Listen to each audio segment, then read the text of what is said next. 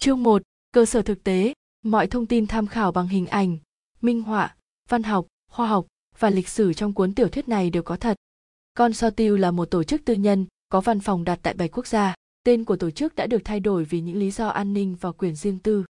Hỏa ngục Ifenor là thế giới địa ngục được mô rong, trường ca thần khúc The Divine Comedy của Dante Alighieri. Bản trường ca này khắc họa địa ngục như một vương quốc có cấu trúc phức tạp, là nơi cư ngụ của những thực thể được cho là vong linh, những linh hồn vô hình bị mắc kẹt giữa chốn dương gian và cõi chết. Khúc dạo đầu, ta là vong linh. Hành phố buồn đau, ta lẩn tránh. Qua nỗi thống khổ vĩnh hằng, ta rốn chạy. Ta lê bước dọc bờ sông Arno, thở không ra hơi, rái vào Via Dei Atelani, lần lên phía bắc, lần vào bóng râm của tòa A nhà Uffizi một. Một Uffizi Gallery là bảo tàng ở Florence, một trong những bảo tàng nghệ thuật lâu đời và nổi tiếng nhất. Tòa nhà được Giorgio Vasari xây dựng năm một nghìn năm trăm sáu mươi làm văn phòng cho các quan tòa, hế hành tên gọi Uffizi, tức office hay văn phòng. Chú thích trong sách này là của dịch giả. Và chúng vẫn truy lùng ta. Giờ thì đã nghe rõ bước chân của chúng hơn khi mà chúng quyết tâm săn đuổi đến cùng. Chúng săn lùng ta đã nhiều năm dòng, sự đeo bám dai dẳng của chúng khiến ta phải ở dưới hầm, buộc ta phải sống trong cõi luyện hồn, quằn quại, bên dưới mặt đất như một con quái tâm phủ. Ta là vong linh. Ở trên mặt đất lúc này, ta nhướng mắt nhìn về phương Bắc, nhưng không thể tìm thấy con đường thẳng tới sự cứu rỗi, vì dãy núi Apennine che lấy tia sáng đầu tiên của buổi bình minh. Ta đi qua phía sau tòa nhà có ngọn tháp với những lỗ châu mai và đồng hồ chỉ có một kim, lách qua những người bán hàng rong buổi sớm ở quảng trường San Firenze, tiếng dao khàn khàn của họ còn nồng nặc mùi lam re rót to và ô liu nướng. Băng rước bảo tàng Bea Lo hai, ta cắt sang mé tây, về phía cầu thang xoắn ốc của tu viện Beazia ba và đến ngay trước cánh cổng sắt ở dưới chân cầu thang. Hai cung điện Bea Lo, còn gọi là cung điện Nờ Hân Dân, Palazzo del Popolo vốn dại lính và nhà tù, nay là bảo tàng nghệ thuật ở Florence, Ý. Đây là công trình công cộng cổ nhất Florence, được xây dựng năm một nghìn hai trăm năm mươi lăm. Năm một nghìn năm trăm bảy mươi tư, gia tộc Mezzi cho cảnh sát trưởng Barlow của Florence đóng trụ sở tại tòa A nhà này, hết hành tên gọi. Từ năm một nghìn tám trăm sáu mươi lăm, Barlow trở thành bảo tàng quốc gia một nghìn Museo Nazionale del Barlow trưng bày bộ sưu tập lớn nhất về điêu khắc Gothic và phục hưng ở Ý thế kỷ mười sáu mười bảy. Barbadia Fiorentina là tu viện kiêm hờ trên phố Via del Pezzo Consolo ở trung tâm Florence. Người ta cho rằng thi hào Dante, tác giả thần khúc, lớn lên ngay bên kia phố trong ngôi nhà được xây lại năm một nghìn chín trăm mười lăm bảo tàng Dante. Hiện nay, Basia là giáo đoàn của các tu sĩ và nữ tu dòng tín hữu Giusalemme với các buổi cầu kinh hàng chiều lúc sáu giờ.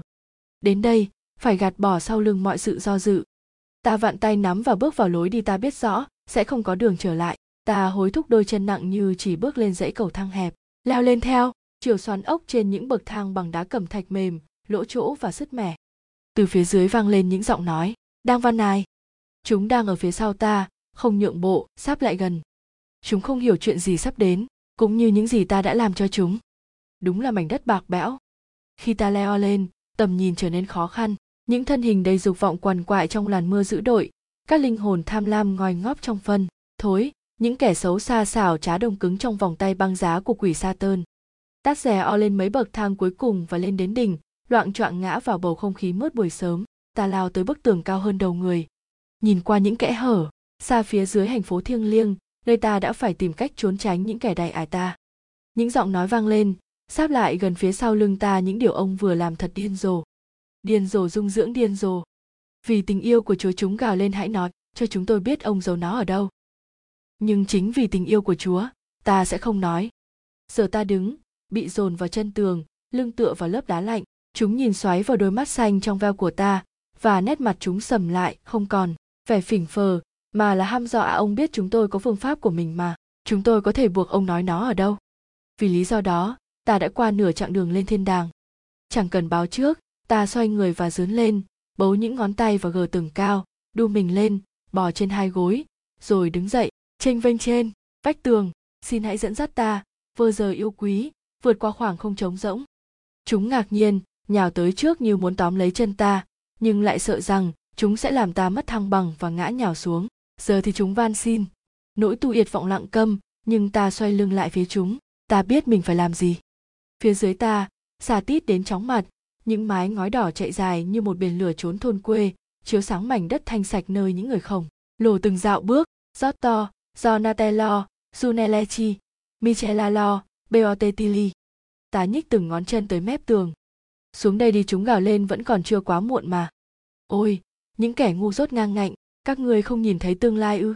Các ngươi không hiểu thấu vẻ huy hoàng ở tác phẩm sáng tạo của ta ư? Sự thiết yếu ư? Ta sẽ vui thực hiện sự hy sinh tối thượng này, và bằng việc đó, ta sẽ dập tắt hy vọng cuối cùng của các người hòng tìm ra những gì các người đang lùng kiếm. Các người sẽ chẳng bao giờ kịp tìm thấy nó đâu. Sâu dưới kia hàng trăm mét, quảng trường giải đá cuội như một ốc đảo yên bình mời gọi. Ta làm sao đợi thêm được nữa, trong khi thời gian chính hứ, hàng hóa A cho dù có bộ tiền ta cũng không thể mua được. Trong vài giây cuối cùng, ta phóng tầm mắt xuống quảng trường và nhìn thấy một cảnh tượng khiến ta giật mình. Ta nhìn thấy gương mặt nàng. Sở Ten Tờ, từ trong bóng râm, nàng đang ngước lên nhìn ta, đôi mắt nàng u sầu, nhưng trong đôi tấy, ta cảm nhận được sự tôn kính dành cho những gì ta đã hoàn thành. Nàng hiểu ta không còn lựa chọn nào khác, vì tình yêu với nhân loại, ta phải bảo vệ kiệt tác của mình. Ngay lúc này nó vẫn phát triển, chờ đợi, ôm ở bên dưới làn nước màu đỏ máu của cái đầm chẳng bao giờ phản chiếu những ánh sao. Ta rời mắt khỏi mắt nàng và nhìn về phía chân trời, trên thế giới đau khổ này, ta nói lời cầu khẩn cuối cùng. Hỡi Chúa kính yêu, con cầu xin thế giới ghi nhớ tên con không phải như một kẻ tội đồ đáng ghê tởm, mà như một vị cứu tinh vẻ vang, người biết thật sự là như vậy. Con cầu xin nhân lo hại sẽ hiểu món quà con để lại phía sau. Món quà của con là tương lai. Món quà của con là sự cứu rỗi. Món quà của con là hỏa ngục. Nói xong, tát hầm khấn amen và gieo bước chân cuối cùng vào khoảng không thăm thẳm. Chương một, ký ức chậm chậm phục hồi, như bong bóng sủi lên từ thẳm sâu của một cái giếng không đáy. Một phụ nữ che mạng. Robert Langdon đăm đăm nhìn người phụ nữ phía bên kia con sông nước đỏ sánh như máu. Ở bờ bên đó, người phụ nữ đứng đối diện anh, bất động, trang nghiêm, gương tẩn dưới tấm mạng tre. Tay cô giữ chặt một mảnh vải tai nia màu lam, đang được cô giơ cao lên để tỏ lòng tôn kính với cả biển. Xác chết dưới chân mình, mùi tử khí nồng nặc khắp nơi. Hãy tìm kiếm, người phụ nữ hào, và anh ấy.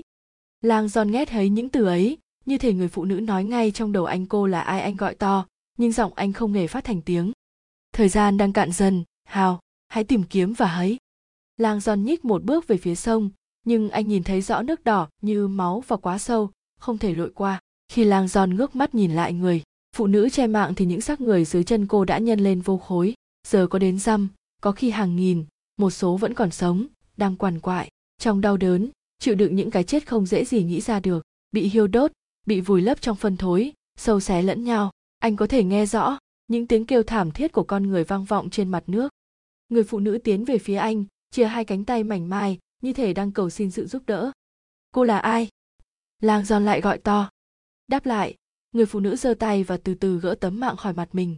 Bà ấy đẹp mê hồn, nhưng già hơn lờ Langdon hình dung, có lẽ đã ngoài sáu mươi, oai, nghiêm và rắn giỏi, giống như một bức tượng không nhuốm màu thời gian. Bà ấy có cái cằm cương nghị, đôi mắt sâu thẳm có hồn và mái tóc bạc dài với những lọn quan buông xõa xuống bờ vai. Cổ bà ấy đeo một miếng bùa bằng lam ngọc hình một con rắn quấn quanh cây quyền trượng. Langdon có cảm giác mình đã biết bà ấy, tin tưởng bà, nhưng bằng cách nào, tại sao lại như vậy?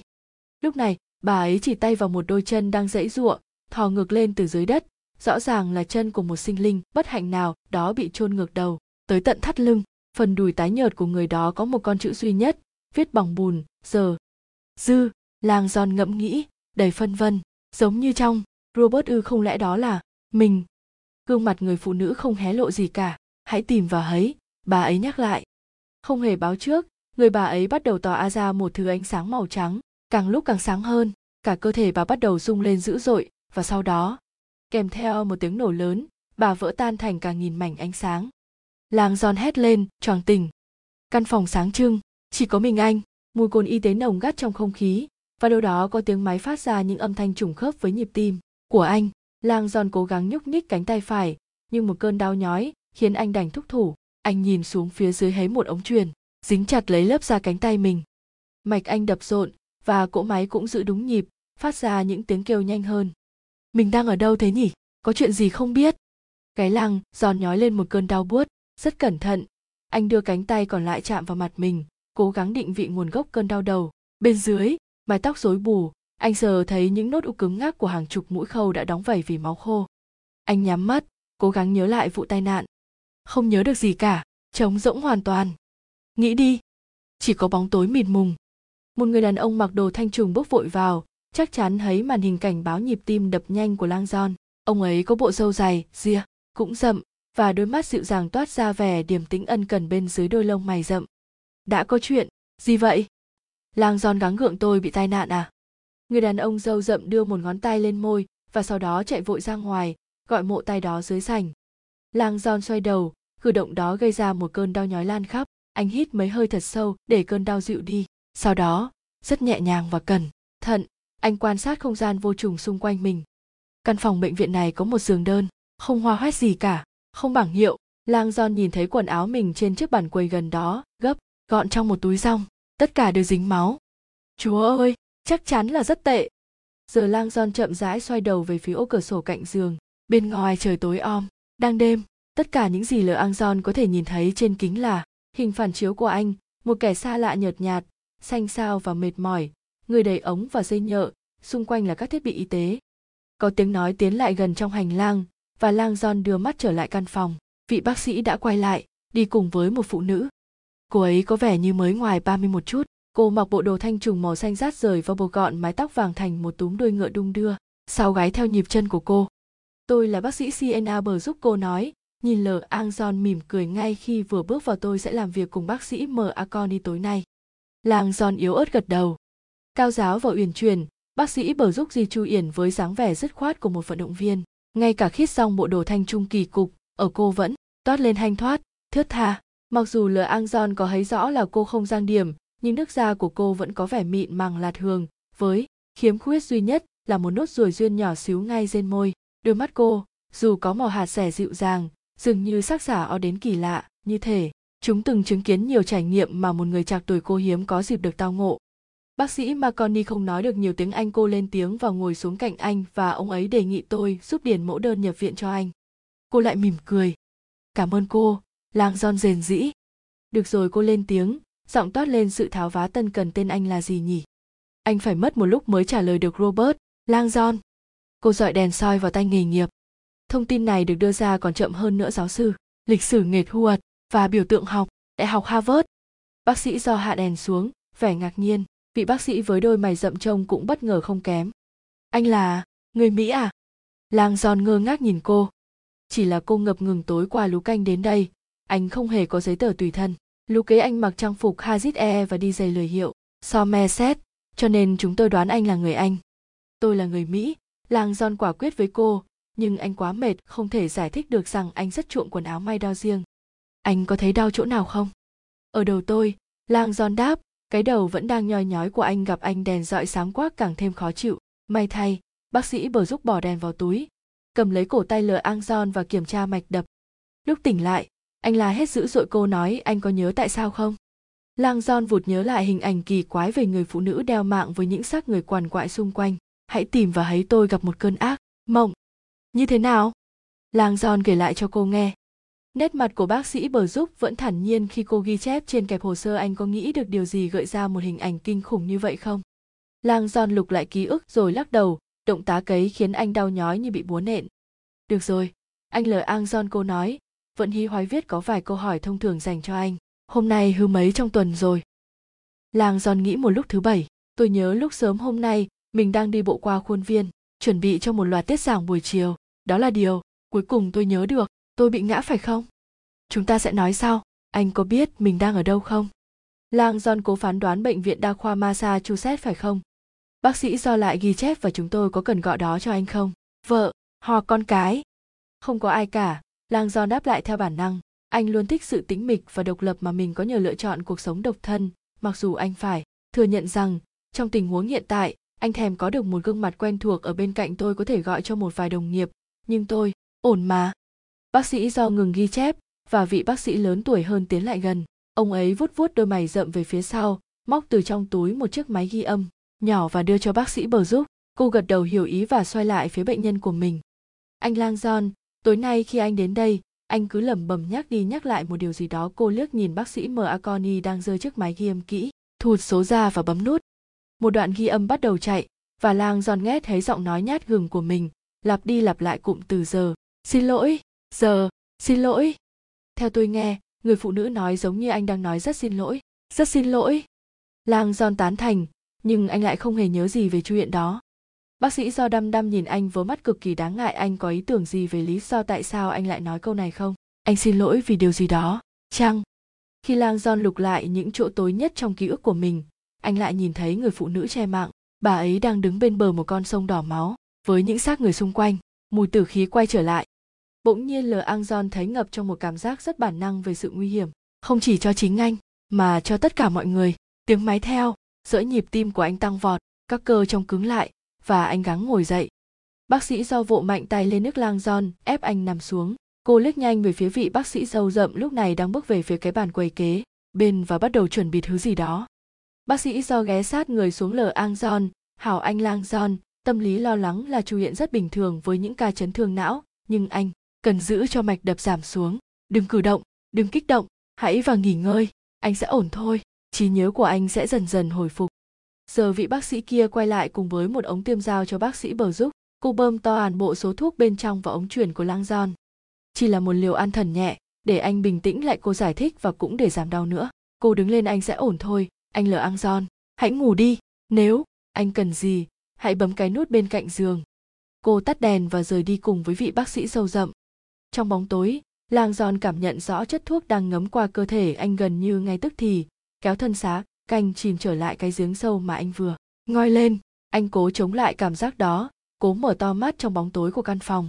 Anh gắng ngồi dậy, nhưng có cảm giác cơ thể mình giống như cả khối xi măng. Khi nhúc nhích, Lang Giòn lại thấy mình nhìn ra ổ cửa sổ, đèn đóm đã tắt cả, song ô kính tối đen, hình ảnh phản chiếu của anh đã biến mất, thay vào đó là đường chân trời sáng lên phía xa. Xen giữa những chóp nhọn và mái vòm nhấp nhô, nổi bật trong tầm nhìn của Lang Giòn là một mặt tiền tráng lệ. Tòa nhà là một pháo đài đá rất uy nghi với lan can hình chữ V với ngọn tháp cao đến gần trăm mét phình ra ở gần đỉnh, tạo thành một khối đổ sộ có lỗ châu mai. Lang Giòn ngồi thẳng dậy trên giường, cơn đau như nổ tung trong đầu anh. Anh gắng nén cơn đau dần dần dữ dội và đăm đăm nhìn ngọn tháp. Lang Giòn biết rất rõ công trình trung cổ này. Nó hứ độc nhất vô nhị trên thế giới. Tiếc thay, nó còn nằm cách xa Massachusetts tới bốn nghìn dặm. Bên ngoài cửa sổ phòng anh, ẩn kín trong bóng tối của tòa nhà Viettorze Gali một, một phụ nữ có vóc dáng khỏe mạnh thong dong đẩy chiếc mô tô bê em vê tiến tới với sự tập trung cao độ của một con beo đang rình mồi. Ánh mắt của ả sắc lạnh, mái tóc cắt ngắn kiểu đầu đinh của ả nổi bật trên phần cổ áo dựng ngược của bộ đồ lái xe bằng da đen. Ả kiểm tra vũ khí giảm thanh của mình và chăm chú nhìn lên ô cửa sổ nơ đèn chỗ Robert Lang Giòn vừa tắt. Một biệt thự Torze Gali hay lâu đài Torze Gali là một phần của hệ thống pháo đài ở vùng Sophiano thuộc gia tộc Nelly. Đến thế kỷ mười bảy, quyền sở hữu thuộc về gia tộc Gali và đến năm một nghìn tám trăm sáu mươi tám, nơi này trở thành tài sản của Paolo Gentile Fagginola, người cho xây lại các phần tường có lỗ châu heo phong, cách trung cổ. Năm một nghìn chín trăm chín mươi mốt, nó được công nhận là di tích lịch sử nghệt Huật và hiện nằm trong chế độ công quản. Chập tối nay, nhiệm vụ ban đầu của hát bại thảm hại. Tiếng gù của một con bồ câu lẻ đàn đã làm thay đổi mọi việc. Giờ à đến để giải quyết mọi thứ cho êm đẹp. Chương hai, mình đang ở Florence. Đầu do bé Lang Giòn đau như búa bổ. Lúc này, anh đang ngồi thẳng trên chiếc giường bệnh, liên tục nhấn nút gọi bác sĩ, bất chấp số can thần trong cơ thể, tim anh vẫn đập rộn. Bác sĩ Do vội vã chạy vào, túm tóc đuôi ngựa của cô đung đưa, anh ổn chứ? Lang Giòn lắc đầu đầy hoang mang, tôi đang ở. Tốt rồi, cô nói, anh đang dần nhớ lại. Không, Lang Giòn chỉ tay ra ngoài cửa sổ, về phía tòa a lâu đài uy nghi phía xa, tôi nhận ra cung điện Vecchio. Bác sĩ Do bật đèn sáng trở lại và đường chân trời của Florence biến mất. Cô đến bên giường anh, dịu dàng nói khẽ, anh Lang Giòn, không cần phải lo lắng như vậy, anh đang tạm thời bị mất trí nhớ, nhưng bác sĩ Marconi khẳng định chức năng não bộ của anh vẫn ổn. Vị bác sĩ rậm râu cũng chạy sộc vào, rõ ràng ông cũng nghe thấy tiếng nút gọi. Ông kiểm tra máy theo dõi nhịp tim của Lang Giòn, trong khi nữ bác sĩ nói liến thoáng với ông bằng thứ tiếng Ý rất trôi chảy, hình như về việc Lang Giòn đã kích động như thế nào khi biết mình ở Ý. Kích động ư? Lang Giòn giận dữ hầm, chết sững thì đúng hơn. Adrenaline trào dâng trong cơ thể anh lúc này đang đối chọi với can thần. Có chuyện gì xảy ra với tôi? Anh gặng hỏi. Hôm nay hôm mấy? Mọi thứ đều ổn, cô đáp. Mới rạng sáng, thứ hai, ngày một nghìn mười tám tháng ba. Thứ hai, Lang Giòn cố ép bộ óc đang đau nhói tua lại những hình ảnh cuối cùng anh còn có thể nhớ ra, lạnh lẽo và tăm tối, bước đi một mình qua khuôn viên Harvard để tới buổi giảng bài tối thứ bảy, tức là đã hai ngày trước ư? Một cơn đau nhức buốt hơn níu chặt lấy Lang Giòn khi anh cố nhớ lại bất kỳ Chi tiết nào kể từ buổi lên lớp hoặc sau đó, chẳng nhớ được gì. Tiếng máy theo dõi nhịp tim của anh tăng nhanh. Vị bác sĩ lớn tuổi gãi gãi chòm râu và tiếp tục điều chỉnh thiết bị xong khi bác sĩ vừa giúp ngồi xuống bên cạnh Lờ Ang Gion. Anh sẽ ổn thôi, cô trấn an anh, giọng rất dịu dàng. Chúng tôi chẩn đoán anh bị suy yếu ký ức cũ, một chứng rất phổ biến khi bị chấn thương vùng đầu. Ký ức về vài ngày qua của anh có thể lộn xộn hoặc biến mất, nhưng anh không hề bị tổn thương nào vĩnh viễn. Cô ngừng lại, anh có nhớ được tên tôi? Không, tôi đã nói với lúc tôi mới vào đây. Làng Giòn nghĩ một lúc. Sienna, bác sĩ Sienna do. Cô mỉm cười, thấy không? Anh đã hình thành trí nhớ mới. Cơn đau đầu khiến Lờ Ang Gion gần như không chịu nổi, và tầm nhìn rất gần của anh vẫn mờ nhòa. Có chuyện gì? Vậy, làm thế nào tôi đến được đây? Tôi nên nghỉ ngơi, và có lẽ... Làm sao tôi đến được đây, anh gặng hỏi, máy theo dõi nhịp tim càng nhanh thêm. Được rồi, hãy thở đều nào, bác sĩ bờ giúp nói, trao đổi với đồng nghiệp cái nhìn lo lắng. Tôi sẽ nói với giọng cô trở nên nghiêm túc thấy rõ. Anh Lang Gion, ba giờ trước, anh lảo đảo bước vào phòng cấp cứu, trên đầu có một vết thương đang chảy máu, và anh ngã gục ngay lập tức. Không có, người nào tanh là ai hay làm cách nào anh tới được đây? Anh cứ lầm bầm bằng tiếng Anh, cho nên bác sĩ M. Aconi đề nghị tôi hỗ trợ. Tôi từ anh tới, đây nghỉ phép. Lang Gion cảm thấy như thể mình vừa tỉnh dậy trong một bức tranh của Marcel một. Mình làm quái gì ở Ý chứ? Thông thường, Lang Gion vẫn tới đây vào mỗi dịp tháng sáu để dự hội thảo về nghề thu hoạch, nhưng giờ mới tháng ba. Một Marx Enter, một nghìn tám trăm chín mươi mốt đến một nghìn chín trăm bảy mươi sáu là họ A sĩ, nhà điêu khắc và hơ người Đức. Ông được coi là một trong những nhà tiên phong của phong trào Dada và chủ nghĩa siêu thực. Thư ấu can thần giờ có tác dụng mạnh hơn, và anh cảm thấy như thể lực hút trái đất đang tăng dần theo từng giây, ghim tanh xuống tấm đệm. Lang Gion cố cưỡng lại, ngẩng cao đầu, gắng giữ tỉnh táo. Bác sĩ Do nghiêng người về phía anh, như một thiên thần che chắn nào. Anh Lờ Ang Gion, cô hầm chấn thương đầu rất nhạy cảm trong vòng hai mươi tư giờ đầu tiên. Anh cần nghỉ ngơi ho, canh sẽ bị chấn thương nghiêm trọng đấy. Đột ngột có tiếng nói là o xạo vang lên trong hệ thống liên lạc của căn phòng bác sĩ Marconi. Vị bác sĩ có râu nhấn một chiếc nút trên tường, giả lời vâng. Giọng trong hệ thống liên lạc nói bằng tiếng Ý rất nhanh. Lang Gion không thể nghe được họ nói gì, nhưng anh nhìn thấy hai vị bác sĩ giao đội một cái nhìn đầy ngạc nhiên. Hay báo nguy chăng? Chờ chút, Marconi đáp, kết thúc cuộc trò chuyện. Có chuyện gì vậy? Lang Gion hỏi. Đôi mắt của bác sĩ bờ giúp dường như hơi nheo lại một chút. Nhân viên lễ tân bộ phận chăm sóc đặc tấy mà, có người tới manh. Một tia hy vọng dọi dạng thái chánh choáng của Lang Gion. Tin vui đấy, có lẽ người này biết chu hiện gì xảy ra với tôi. Trông Do không chắc chắn lắm, hơi lạ là lại có ai đó đến đây. Chính chúng tôi còn không hề biết tên anh, hậm còn chưa đăng ký vào hệ thống. Lang Gion cố chống chọi lại tác dụng của các lo hại thuốc giảm đau và loay hoay tìm cách ngồi thẳng dậy trên giường. Nếu có ai đó biết tôi ở đây, nhất định người đó phải biết đã có chuyện gì xảy ra. Bác sĩ Do liếc nhìn bác sĩ M. Aconi, ông lập tức lắc đầu và liếc đồng hồ đeo tay. Cô quay lại phía Lang Gion. Đây là khoa chăm sóc đặc biệt, cô giải thích, không ai được phép vào, sớm nhất cũng phải tới chín giờ sáng. Một lát nữa bác sĩ M. Aconi sẽ ra xem vị khách kia là ai và người đó muốn gì. Thế còn điều tôi muốn thì sao? Lang Gion vặn hỏi. Bác sĩ Do kiên nhẫn mỉm cười và hạ giọng, cúi xuống sát hơn anh. Lang Gion, có vài việc trong tối nay mà anh chưa biết, liên quan đến chuyện xảy ra vớ. Trước khi anh trò chuyện với bất kỳ ai, tôi nghĩ tốt hơn cả là anh nên có đầy đủ mọi dữ kiện. Rất tiếc, tôi không nghĩ rằng anh đủ khỏe, mạnh để... Dữ kiện gì cơ? Lang Gion thắc mắc, cố nhỏm dậy thêm. Đường ống truyền dịch trên cánh tay anh nhói lên, và cơ thể anh ngã vật xuống như thể nặng đến vài trăm cân. Tất cả những gì tôi biết là tôi đang nằm trong một bệnh viện ở Florence và xuất hiện trong khi lặp đi lặp lại mấy chữ rất xin lỗi. Một ý nghĩ đáng sợ vụt hiện sát trong tâm. Hay là tôi phải chịu trách nhiệm về một vụ tai nạn xe hơi? Lang Gion hỏi, tôi là mai đó bịt hương à? Không, không, bác sĩ bờ giúp đáp, tôi không nghĩ vậy. Vậy thì chu hiện gì đây? Lang Gion cố nài, nhìn cả hai vị bác sĩ đầy giận dữ. Tôi có quyền được biết chu hiện gì đang xảy ra. Im lặng kéo dài, và cuối cùng bác sĩ M. Aconi miễn cưỡng gật đầu với cô đồng nghiệp dung quyến rũ. Bác sĩ Do thở hắt ra và tiến lại sát bên giường của anh hơn. Được rồi, để tôi kể lại cho anh những gì tôi biết, và anh cần lắng nghe một cách bình tĩnh, được chứ? Lang Gion gật mạnh khiến một cơn đau buốt lan khắp đầu anh. Anh không quan tâm lắm mà chăm chú chờ nghe câu trả lời. Vấn đề đầu tiên thế này, vết thương ở đầu anh không phải do một vụ tai nạn gây ra. Tốt quá, nhẹ cả người. Không đơn giản thế đâu, thực tế, vết thương của anh là do một phát đạn. Màn hình theo dõi nhịp tim của Lang Gion nhảy nhanh hơn. Xin lỗi, tôi nghe không rõ. Bác sĩ Do nói điềm tĩnh, nhưng ngắn gọn. Một viên đạn sượt qua đỉnh đầu anh, và chắc chắn khiến anh bị chấn động. Rất may mắn là anh còn sống. Hấp xuống một phần hỉ, cô lắc đầu. Lang Giòn đăm đăm nhìn cô vẻ không tin. Có ai đó bắn mình ư? Phòng đợi vang lên những tiếng đôi co đầy giận dữ.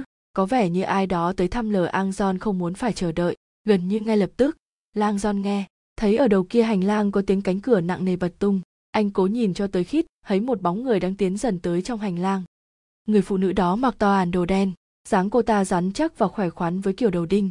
Cô ta di chuyển rất thư thái, cứ như thể đôi chân không hề chạm đất, và cô ta nhắm thẳng về phía phòng của Lang Giòn.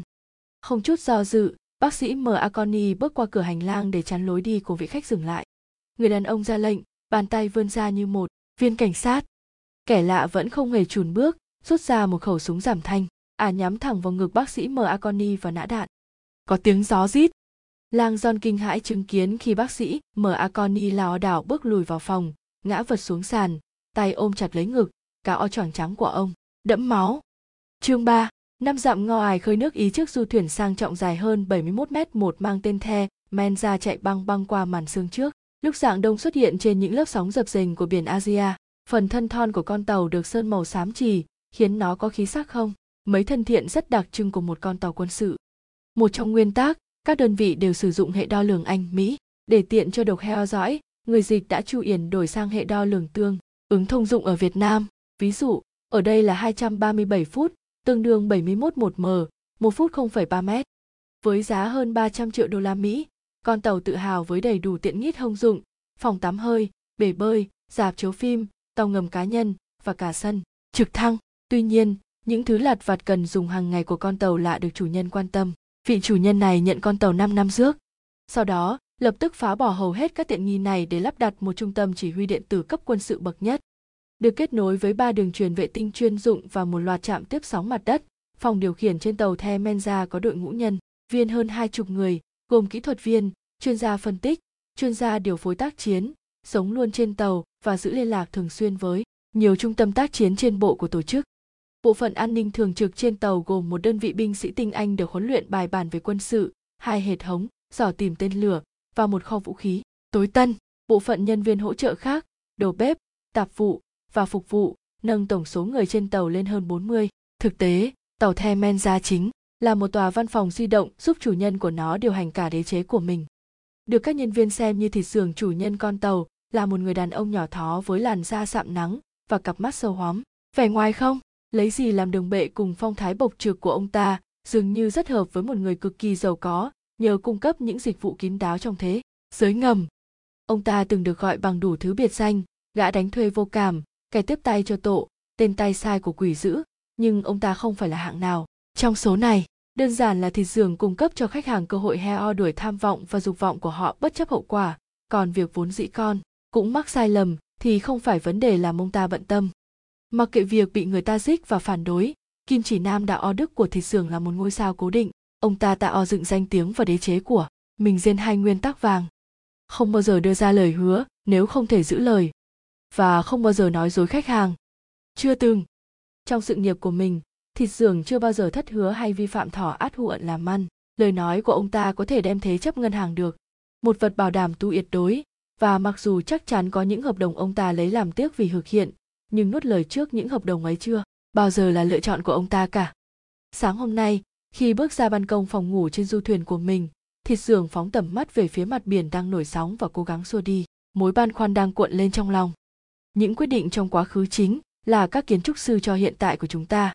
Những quyết định trong quá khứ của thịt xưởng đã giúp ông ta luôn giành thế chủ động trong bất kỳ hoàn cảnh khó khăn nào hóa ra ở Thiết Hượng Phong. Tuy nhiên, ngày hôm nay, lúc nhìn qua cửa sổ về phía những ánh đèn của lục địa phía xa, ông ta lại cảm thấy bức bối lạt hường. Một năm trước, cũng trên chính con thuyền này, ông ta đã có một quyết định mà những dây mơ rễ má lằng nhằng của nó giờ đây đang đe dọa a lật tung mọi thứ ông ta từng xây dựng. Ta đã đồng ý cung cấp dịch vụ cho nhầm người mất rồi. Thời điểm đó, thịt xưởng không có cách nào biết được điều ấy. Và lúc này việc tính toán sai lầm đó kéo theo cả chuỗi thách thức chưa từng có, buộc ông ta phải phái một số đặc vụ ngo hại túi yến cử nhất của mình vào trận, với mệnh lệnh làm bất cứ việc gì cần thiết để giữ con thuyền đang trao đảo của ông ta không bị lật úp. Lúc này, thịt xưởng đang đợi nghe tin từ một đặc vụ rất đặc biệt. Vatha, ông ta hầm, nhớ tới hình ảnh một chú yên da đầu đinh rắn giỏi. Vatha, người luôn phục vụ ông ta đâu ra đấy cho tới sứ mệnh lần này, Tối qua cô ta đã phạm một sai lầm với những hậu quả kinh khủng. Sáu tiếng qua quả là một cuộc ganh đua quyết liệt, một nỗ lực tu yệt vọng nhằm tái kiểm, soát tình hình. Và thà nói cô ta phạm lỗi chỉ đơn giản là do không may mắn, còn chìm cất tiếng kêu không đúng lúc. Tuy nhiên, thịt xưởng không tin vào may rủi. Mọi việc ông ta làm đều được sắp xếp để loại bỏ yếu tố ngẫu nhiên và may rủi. Quyền kiểm soát là Chu Yên, môn của thịt xưởng, tiên liệu mọi khả năng, dự đoán mọi phản ứng và nhào nặn thực tiễn theo đúng kết quả mong muốn. Ông ta có hồ sơ không tì vết về những vi vụ thành công và kín tiếng, cùng một danh sách khách hàng quen thân đáng nể, những tỷ phú, chính trị gia, tộc trưởng Hồi giáo, hậm chí các nhân viên chính phủ. Phía đông, quầng sáng nhờ nhờ đầu tiên của buổi sớm bắt đầu nuốt chửng những vì sao thấp nhất ở đường chân trời. Thịt xưởng đứng trên sàn tàu và kiên nhẫn đợi vê a tê thông báo rằng sứ mệnh của cô ta đã tiến triển đúng như kế hoạch. Chương bốn. Trong khoảnh khắc, Lang John cảm thấy như thời gian ngừng lại. Bác sĩ Marconi nằm bất động trên sàn, máu tuôn ra từ ngực ông. Lang John cố cưỡng lại tác dụng can thần trong cơ thể, ngước mắt nhìn lên kẻ ám sát đầu đi lúc này vẫn đang sải bước ngoài hành lang, băng qua nốt mấy thước cuối cùng để tiếp cận khuôn cửa bỏ ngỏ vào phòng anh. Khi gần đến ngưỡng cửa, ả nhìn về phía Lang John và lập tức chĩa vũ khí về hướng anh, nhắm thẳng vào đầu. Mình sắp chết. Lang John nhận ra như vậy, ở đây và ngay lúc này. Một tiếng đập chát chúa vang lên trong phòng bệnh chật hẹp. Lang John giật nảy, chắc chắn anh đã bị va đập, nhưng tiếng ồn đó không phải là tiếng súng của kẻ tấn công. Thay vào đó, tiếng đập ấy là tiếng đóng cánh, hép nặng nề của phòng bệnh khi bác sĩ Bờ Giúp lao người vào cửa và xoay ổ khóa. Đôi mắt dại đi vì sợ hãi, bác sĩ Bờ Giúp lập tức thụp xuống bên cạnh người đồng nghiệp đẫm máu của mình, cố gắng bắt mạch. Bác sĩ Marconi hổ ra một búng máu tràn dọc từ má xuống bộ râu dày. Rồi ông là đi. Em co, đừng, xin anh, cô kêu lên. Bên ngoài, cả lò đạn nổ chát chúa nhằm vào lớp vỏ kim lo ải phía ngoài ô cửa. Tiếng chuông báo động vang lên khắp hành lang. Bằng cách nào đó, cơ thể Lang John hoạt động trở lại, hoảng hốt và đầy bản năng lấn át tác dụng can thần. Trong lúc lóng ngóng leo ra khỏi giường, một cảm giác đau như phải bỏng xé qua cánh tay phải của anh. Trong khoảnh khắc, Lang John nghĩ một viên đạn đã xuyên qua cửa rúng anh. Nhưng khi nhìn xuống, anh nhận ra cây kim chu yển vừa bung khỏi tay mình. Đường ống hòi ra từ một cái lỗ trên cánh tay và dòng máu nóng hổi đang chảy ngược ra khỏi ống. Giờ thì Lang John hoàn toàn tỉnh táo. Bác sĩ Zhao vẫn quỳ sụp bên cạnh xác Marconi, cố bắt mạch cho ông, nước mắt không ngừng trào ra. Sau đó, như thể có một công tắc vừa nhảy bên trong, cô đứng lên và quay lại phía Lang John. Vẻ mặt cô biến đổi ngay trước tanh, những nét dùng như đanh lại với tất cả vẻ điềm tĩnh của một bác sĩ cấp cứu dày dạn đang phải xử lý một tình huống khủng hoảng. Theo tôi, cô ra lệnh. Bác sĩ Do nắm lấy tay Lang John và kéo anh băng qua phòng. Tiếng súng và tình trạng hỗn loạn vẫn tiếp tục trong hành lang khi Lang John lảo đảo, bước đít trên đôi chân còn chưa vững. Đầu óc rất tỉnh táo nhưng cơ thể nặng như đeo đá của anh lại phản ứng rất chậm. Đi nào. Sàn nhà lát đá hoa lạnh ngắt dưới gan bàn chân và bộ quần áo bệnh viện mỏng manh của anh không đủ dài để che kín tấm thân hơn một mét tám. Anh có thể cảm nhận được máu đang trào ra từ cánh tay và chảy xuống bàn tay mình. Đạn vẫn tiếp tục bay tới ổ khóa nặng nề. Bác sĩ Bờ Giúp đẩy vội Lang John vào một phòng tắm nhỏ. Cô định vào theo thì chợt dừng lại, nhìn xung quanh, rồi chạy trở lại phía quầy nhặt lấy có hiệu Hazit E đẫm máu của anh. Cứ mặc xác cả áo khoác chết tiệt của tôi đi. Cô quay lại, tay khư khư cả áo khoác và nhanh nhẹn khóa cửa phòng tắm. Vừa lúc, cánh cửa phòng ngoài bật tung. Cô bác rẻ nắm quyền kiểm soát. Cô bước vội qua gian phòng tắm nhỏ tới ô thứ hai, giật tung ra và dẫn Lang John vào phòng hồi sức liền kề. Tiếng súng vang lên phía sau họ khi bác sĩ Bờ Giúp ghé đầu ra ngoài hành lang, nhanh chóng kéo tay Lang John và lô băng ngang hành lang lọt vào khu vực cầu thang. Cử động đột ngột làm Lang John chóng mặt, anh cảm thấy có thể bất tỉnh bất kỳ lúc nào. mười lăm giây tiếp theo là tình trạng mờ nhòe, đi xuống cầu thang, trượt chân, ngã, cơn giật giật trong đầu Lang John gần như không thể chịu nổi. Thị lực của anh lúc này dường như còn mờ nhòe hơn, các cơ bắp rã rời, mỗi cử động đều có cảm giác như một phản ứng rất chậm trễ. Và lúc này khít rời lạnh hẳn lên. Mình đã ra ngoài. Khi bác sĩ Bờ Giúp đẩy anh rời ra khỏi tòa nhà dọc theo một con hẻm tối om, Lang John dẫm phải thứ gì đó sát cạnh và ngã chúi xuống, đập mạnh vào vỉa hè. Cô cố gắng giúp anh đứng dậy, miệng hành tiếng chuyện anh vẫn chịu tác động can thần. Khi họ tới gần cuối hẻm, Lang John lại vấp lần nữa. Lần này, cô để canh nằm trên đất, chạy băng ra phố hét gọ đó ở phía xa. Lang John có thể nhận ra ngọn đèn màu xanh lục nhòe nhòe e của một chiếc taxi đỗ ngay trước bệnh viện. Chiếc xe không hề di chuyển, rõ ràng người lái xe đang say, ngủ. Bác sĩ Do hét to vào khu khoáng tay. Cuối cùng, đèn pha taxi bật lên và xe chậm chậm lăn bánh về phía họ. Trong hẻm phía sau Lang John, Có tiếng cánh cửa bật tung, tiếp theo là tiếng những bước chân đang tiến đến gấp gáp. Anh ngoái lại và nhìn thấy cái bóng đen thẫm đang lao vọt về phía mình. Lang Giòn cố gắng đứng dậy, nhưng cô bác sĩ đã ôm lấy anh, đẩy anh vào ghế sau của chiếc taxi hiệu Fiat. Anh buông nửa người trên ghế, rên sàn sét xong khi bác sĩ bê do chồm lên, dùng tay giật cho cửa đóng lại. Người tài xế ngái ngủ ngoái lại trợn mắt nhìn cặp đôi kỳ quặc vừa chen lên xe mình, một phụ nữ tóc đuôi rum mặc quần áo bác sĩ và một người đàn ông mặc đồ bệnh nhân với cánh tay chảy máu. Anh ta sắp lên tiếng yêu cầu họ cuốn xéo ra khỏi xét hỉ gương bên sườn xe vỡ tan. Người phụ nữ mặc đồ da đen chạy phăm phăm ra khỏi hẻm, tay chĩa súng. Khẩu súng ngắn của ả lại nhà đạn lần nữa vừa lúc bác sĩ bờ giúp nhấn đầu lờ Ang Giòn. Xuống, cửa sổ sau vỡ tan, mảnh kính rơi xuống người họ rào rào. Người lái xe không cần gít húc giục thêm, anh ta đạp mạnh chân ga, chiếc taxi phóng vọt đi. Lang Giòn vẫn trong trạng thái lơ mơ, ai đó đang tìm cách giết mình ư? Khi họ đã ngoặt qua góc đường, bác sĩ bờ giúp ngồi dậy và nắm lấy cánh tay chảy máu của Lang Giòn, đường ống hò ra từ cái lỗ trên rát hị tanh. Nhìn ra ngoài cửa đi, cô ra lệnh. Lang Giòn tuân theo. Bên ngoài, những tấm bia mộ ma quái vùn vụt trôi trong bóng tối, dường như họ đang băng qua một nghĩa địa. Lang Giòn cảm thấy những ngón tay của cô bác sĩ nhẹ nhàng nắm lấy ống nhựa và sau đó, không hề báo trước, cô giật mạnh ra. Một cơn đau buốt chạy thẳng lên đầu lờ Ang Giòn, anh cảm thấy mắt mình mở đi và sau đó mọi thứ tối đen.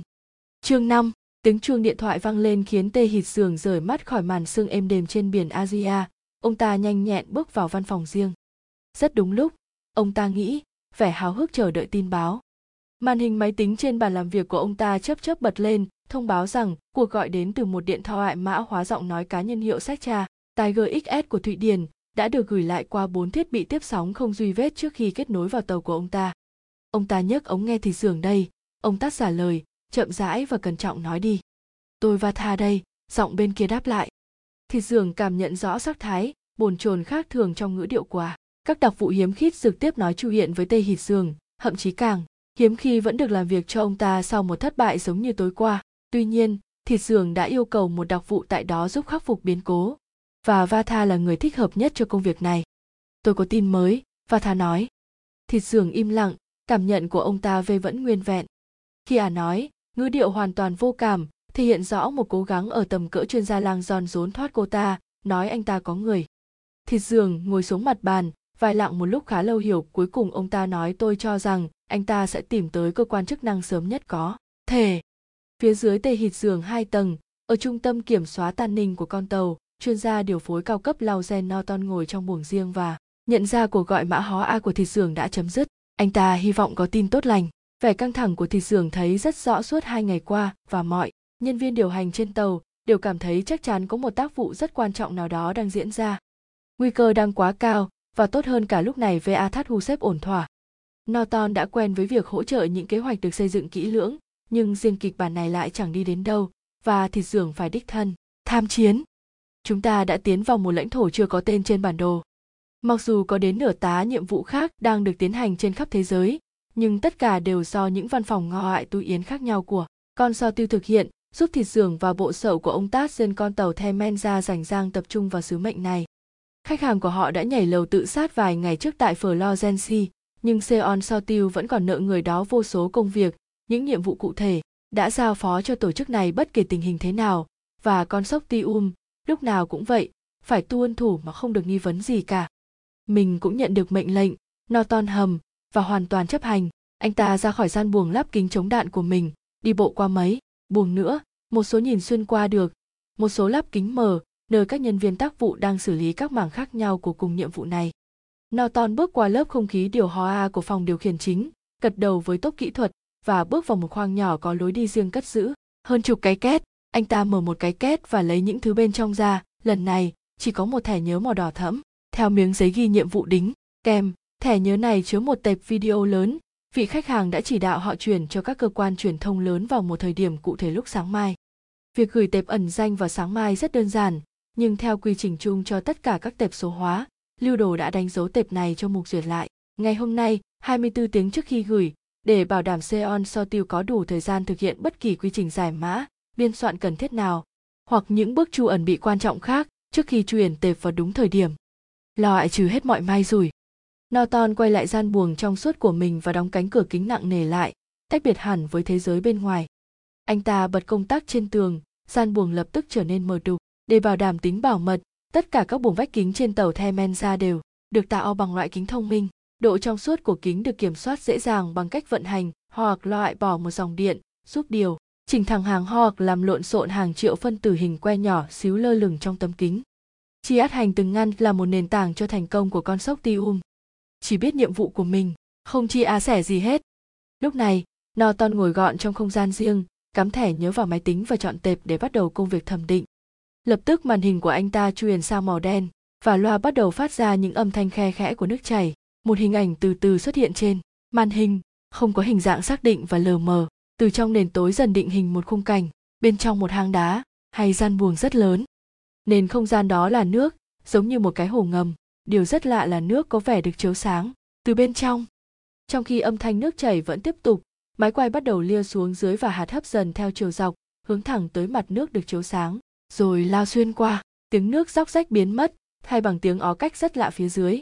Giờ thì máy quay đã chìm nghỉm, tiếp tục tiến xuống, di chuyển vài thước trong nước rồi dừng lại, lấy nét vào phần nền hang phủ đầy bùn đất.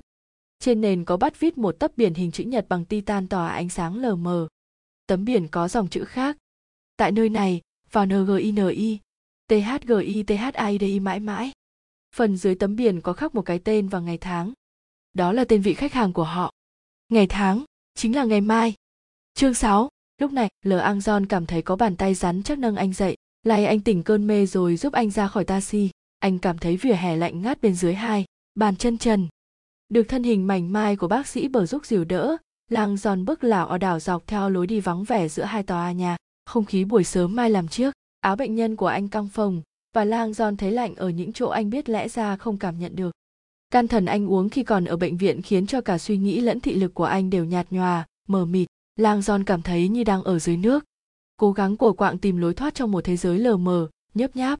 Bác sĩ Sienna bờ giúp vẫn số canh đi tới, dìu anh bằng một sức mạnh kinh ngạc. Cầu thang cô nói, và Lang Giòn nhận ra họ đã tới lối vào bên hông một tòa nhà. Lang Giòn bám lấy tay vịn và cố lê bước le o lên trong trạng thái chóng mặt. Mỗi bước phải mất một lúc khá lâu. Cơ thể anh nặng trịch, giờ thì bác sĩ bờ giúp phải đẩy anh. Khi họ lên được chiếu nghỉ, cô bấm vài con số trên một phím khó A cũ gỉ sét và cánh cửa xè xè mở ra. Không khí bên trong không ấm hơn là bao, nhưng so với vỉa hè gồ ghề bên ngoài, nền gạch lát dưới lòng bàn chân anh lúc này giống như tấm thảm mềm.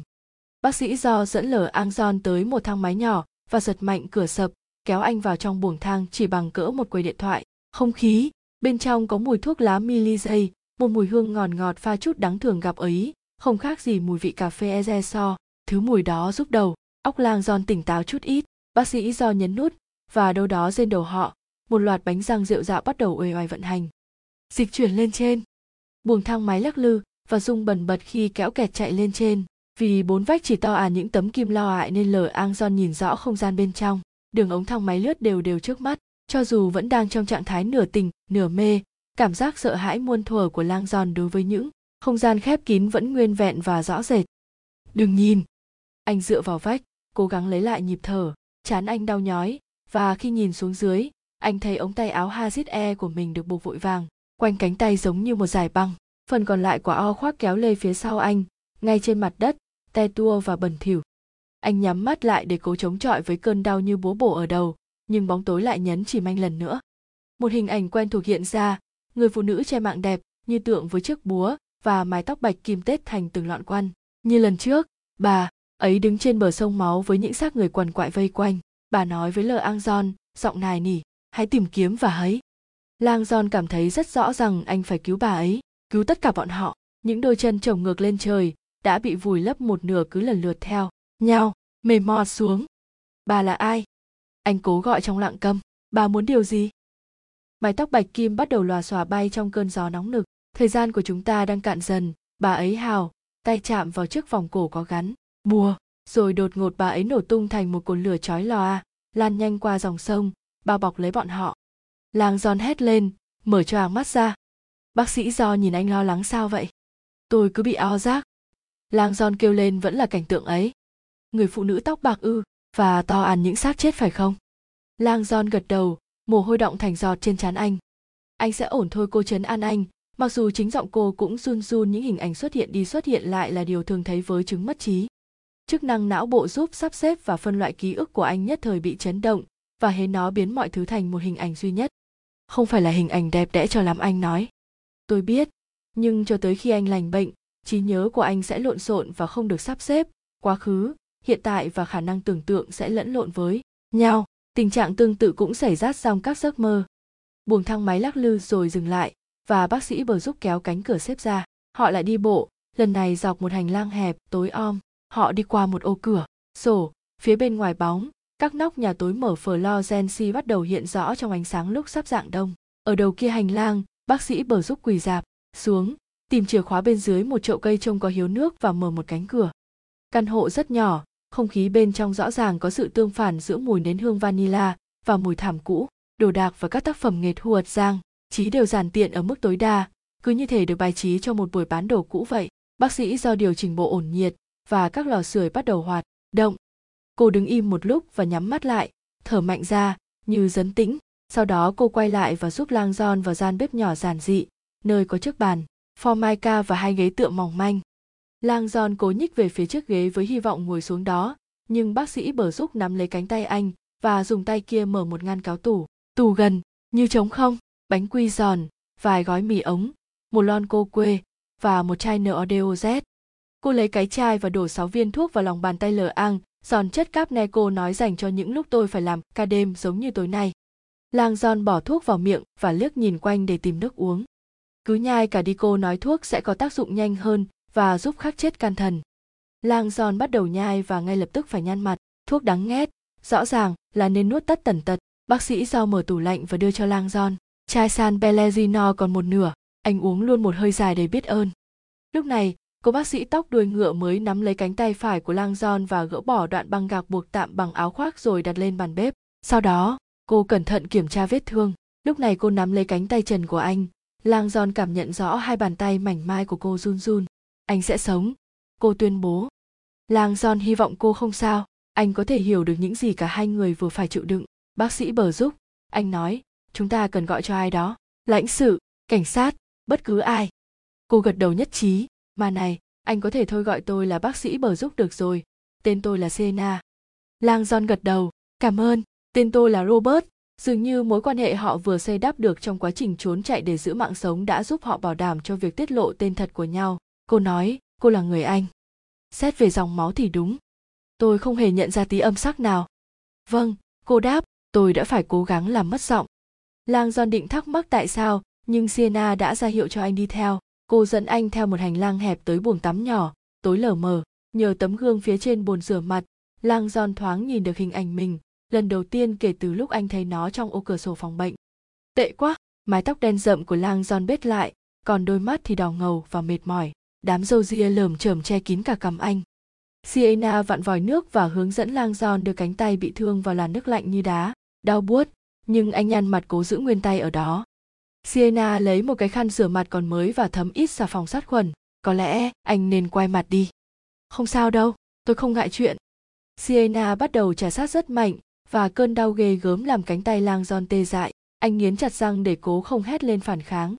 Anh không cần tiêm thuốc, cô nói, trà sát mạnh tay hơn. Thêm nữa, nếu anh định gọi cho chính quyền, anh sẽ cần cảnh giác hơn lúc này đấy. Không có gì sản sinh ra adrenaline nhiều bằng cơn đau đâu. Lang John cố gắng chịu đựng trà sát trong khoảng mười giây thì buộc phải giật mạnh tay ra. Đủ rồi, phải thừa nhận, anh cảm thấy khỏe khoắn và tỉnh táo hơn, cơn đau ở cánh tay anh lúc này hoàn toàn lấn át cơn đau đầu. Tốt rồi, cô nói, tắt vòi nước và thấm khô cánh tay anh bằng một chiếc khăn sạch. Sau đó Sienna dán một miếng gạc lên tay anh, nhưng khi cô làm việc đó, Lang John phát hiện ra một chi tiết khiến anh sao nhãng, một điều khiến anh rất không vui. Trong suốt gần bốn mươi năm, Lang John luôn đeo chiếc đồng hồ chuột Mickey cổ lỗ dĩ, chỉ dân sưu tầm đồ cổ mới mua, một món quà của ba mẹ anh. Gương mặt mỉm cười và đôi tay vẫy lia lịa của Mickey luôn là thứ hàng ngày nhắc nhở anh thường xuyên cười và đón nhận cuộc sống nhẹ nhàng hơn. Đồng hồ của tôi, Lang John lắp bắp, mất rồi. Không có nó, anh bỗng thấy thiếu vắng. Lúc đến bệnh viện tôi có đeo nó không? Sienna ném về phía anh cái nhìn ngờ vực, rõ ràng thắc mắc vì sao anh lại có thể lo lắng về một thứ tầm thường như vậy. Tôi không nhớ anh có cái đồng hồ nào cả. Anh lau sạch người đi. Tôi sẽ quay lại sau mấy phút và chúng ta sẽ nghĩ cách tìm kiếm trợ giúp cho anh. Cô quay đi, nhưng dừng lại ở ngưỡng cửa, nhìn thẳng vào mắt anh trong gương. Và trong lúc tôi đi, Tôi khuyên anh nên suy nghĩ kỹ xem tại sao lại có người muốn giết anh. Tôi đoán đó sẽ là câu hỏi đầu tiên chính quyền đặt ra. Đợi đã, cô định đi đâu? Anh không thể cứ cởi trần như thế mà nói chuyện với cảnh sát được. Tôi sẽ đi tìm mua ít quần áo cho anh. Hàng xóm của tôi cũng bằng cỡ anh. Ông ấy đi vắng, và tôi cho mèo của ông ấy ăn. Ông ấy nợ tôi. Nói xong, Sienna bỏ đi. Robert Langdon quay lại tấm gương nhỏ phía trên bồn rửa mặt và nhận ra ngay người đang đăm đăm nhìn lại mình. Có ai đó muốn mình phải chết. Anh lại nghe thấy những tiếng lầm bầm lúc mê sảng của mình vang lên trong tâm trí. Rất xin lỗi, rất xin lỗi. Anh soát lại ký ức để nhớ lại chút gì đó. Bất kỳ điều gì, song chỉ thấy trống rỗng. Tất cả những gì Langdon biết là anh đang ở Florence và bị một vết thương ở đầu do đạn bắn. Lúc đăm đăm nhìn vào đôi mắt mệt mỏi của chính mình, Langdon lờ mờ tự hỏi liệu có khi nào anh choàng tỉnh trên chiếc ghế đọc sách ở nhà, chộp lấy một ly martini đã cạn và quyển những linh hồn chết, chỉ để nhắc mình nhớ rằng không bao giờ nên trộn lẫn rượu Bombay Sapphire với Gorgon. Chương bảy, Langdon lột bỏ chiếc áo choàng bệnh viện loang máu và cuốn khăn tắm quanh hông. Sau khi vã nước lên mặt, anh cẩn thận sờ những mũi khâu ở phía sau đầu. Phần da rất đau, nhưng anh vuốt phần tóc bết lại che lên chỗ đó, vết thương gần như biến mất. Mấy viên caffeine đang phát huy tác dụng, và cuối cùng anh cảm thấy màn sương bắt đầu tan. Nghĩ xem, Robert, hãy cố nhớ xem. Buồng tắm không có cửa sổ đột nhiên giống như một buồng giam kín. Langdon bước ra hành lang, theo bản năng lần về phía cổ sáng tự nhiên phát ra qua một cánh cửa mở hé mé bên kia. Căn phòng giống như một nơi ngồi học tạm bợ, với cái bàn rẻ tiền, cái ghế quay đã cũ, những quyển sách được phân loại vứt trên sàn, và thật mừng, có cả một ô cửa sổ. Langdon tiến về phía có ánh sáng ban ngày. Ở phía xa, vầng mặt trời xứ tu sở Canino lên chỉ vừa bắt đầu chạm đến những ngọn tháp cao nhất của thành phố đang tỉnh giấc, lầu chuông, tháp tu viện Badia, tháp bảo tàng Ba Lo. Langdon tì chán lên ô kính mát lạnh, không khí tháng ba hanh và lạnh, càng làm ánh nắng mặt trời lúc này đã len lỏi đến các sườn đồi thêm mạnh mẽ. Ánh sáng của người họa sĩ, người ta gọi nó như vậy.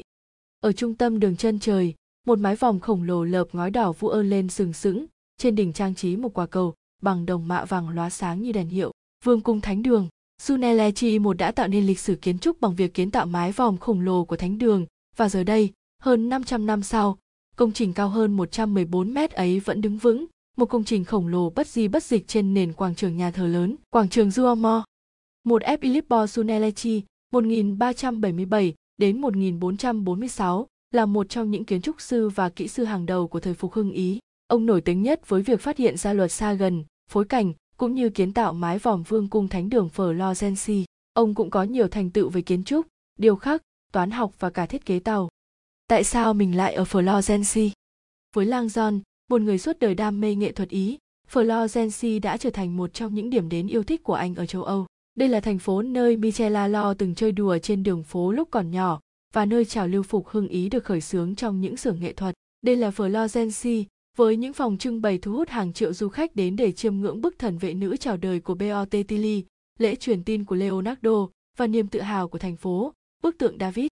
Langdon đã bị bức tượng David của Michelangelo hút hồn ngay lần đầu tiên nhìn thấy tác phẩm lúc còn niên thiếu, khi bước vào học viện mỹ thuật Accademia delle Benati. Chậm chậm đi qua phòng trưng bày Sisoni hai tối mờ còn nguyên sơ của Michelangelo, và sau đó cảm thấy ánh mắt mình bị kéo lên trên, không cưỡng được, về phía kiệt tác cao hơn năm mét. Vóc dáng hoàn hảo và hệ cơ bắp tuyệt vời của David khiến hầu hết du khách lần đầu tới thăm đều giật mình, nhưng với Langdon, chính tư thế của David mới là điều khiến anh thấy hấp dẫn nhất. Michelangelo đã phát huy truyền thống tương phản kinh điển để tạo ra ảo giác rằng David đang nghiêng về bên phải, chân trái gần như không chịu lực, trong khi thực tế chân trái của tượng lại chống đỡ hàng tấn đá cẩm thạch. Hyperioni, tù nhân là tên gọi gian trưng bày bốn tác phẩm điêu khắc, quá trồ Gioni của Michelangelo, vốn ban đầu được làm cho mộ của giáo hoàng Julius đệ nhị. Sở dĩ có tên gọi này vì những nhân vật trong các tác phẩm như đang cố gắng thoát ra khỏi khối đá cẩm thạch tạc họ. Michelangelo mất khi chưa kịp hoàn thành chúng. Ở đây còn có tượng thánh Matthew cũng của Michelangelo và các bức vẽ của những họa sĩ cùng thời với Michelangelo như Ghirlandaio và Andrea Arenzatto. Tượng David đã thắp lên trong Langdon nhận thức đầu tiên về sức mạnh của nghệ thuật điêu khắc. Lúc này, Langdon băn khoăn liệu mình có tới thăm kiệt tác này trong mấy ngày qua, nhưng ký ức duy nhất anh có thể nhớ được là tỉnh dậy trong bệnh viện và nhìn thấy vị bác sĩ vô tội bị sát hại ngay trước mắt mình. Rất xin lỗi, rất xin lỗi. Cảm giác tội lỗi khiến anh thấy buồn nôn. Mình đã làm gì? Lúc đứng bên cửa sổ, tầm nhìn ngoại biên của anh vẫn nhận ra hình dáng một máy tính xách tay để trên bàn bên cạnh mình. Lang Giòn đột nhiên nhận ra rằng bất kỳ chuyện gì xảy ra với anh tối qua cũng đều có thể được đưa tin. Nếu có thể truy cập Internet, mình sẽ tìm ra câu trả lời. Lang Giòn ngoảnh về phía cửa và gọi to, Sienna. Im lặng, cô ấy vẫn ở bên căn hộ của ông hàng xóm và tìm kiếm quần áo. Tin chắc Sienna sẽ thông cảm cho hành vi xâm nhập máy tính. Lang Giòn mở máy và bấm nút nguồn. Màn hình nền của Sienna nhấp nháy, vẫn là nền mây xanh dương căn bản của Windows. Lang Giòn lập tức vào trang tìm kiếm Google phiên bản Ý và gõ dòng chữ Robert Lang Giòn. Giá mà sinh viên của mình có thể nhìn thấy mình lúc này, anh nghĩ, trong lúc bắt đầu tìm kiếm. Lang Giòn thường xuyên phê bình sinh viên về việc Google chính bản thân họ, một trò dỗi hơi kỳ quặc mới cho thấy nỗi ám ảnh về danh tiếng cá nhân hiện có vẻ thịnh hành trong giới trẻ Mỹ. Một trang kết quả tìm kiếm xuất hiện, hàng trăm đầu mục có liên quan đến Lang Giòn, sách và các bài giảng của anh, không phải thứ mình tìm kiếm. Lang Giòn thu hẹp phạm vi tìm kiếm bằng cách chọn nút thời sự.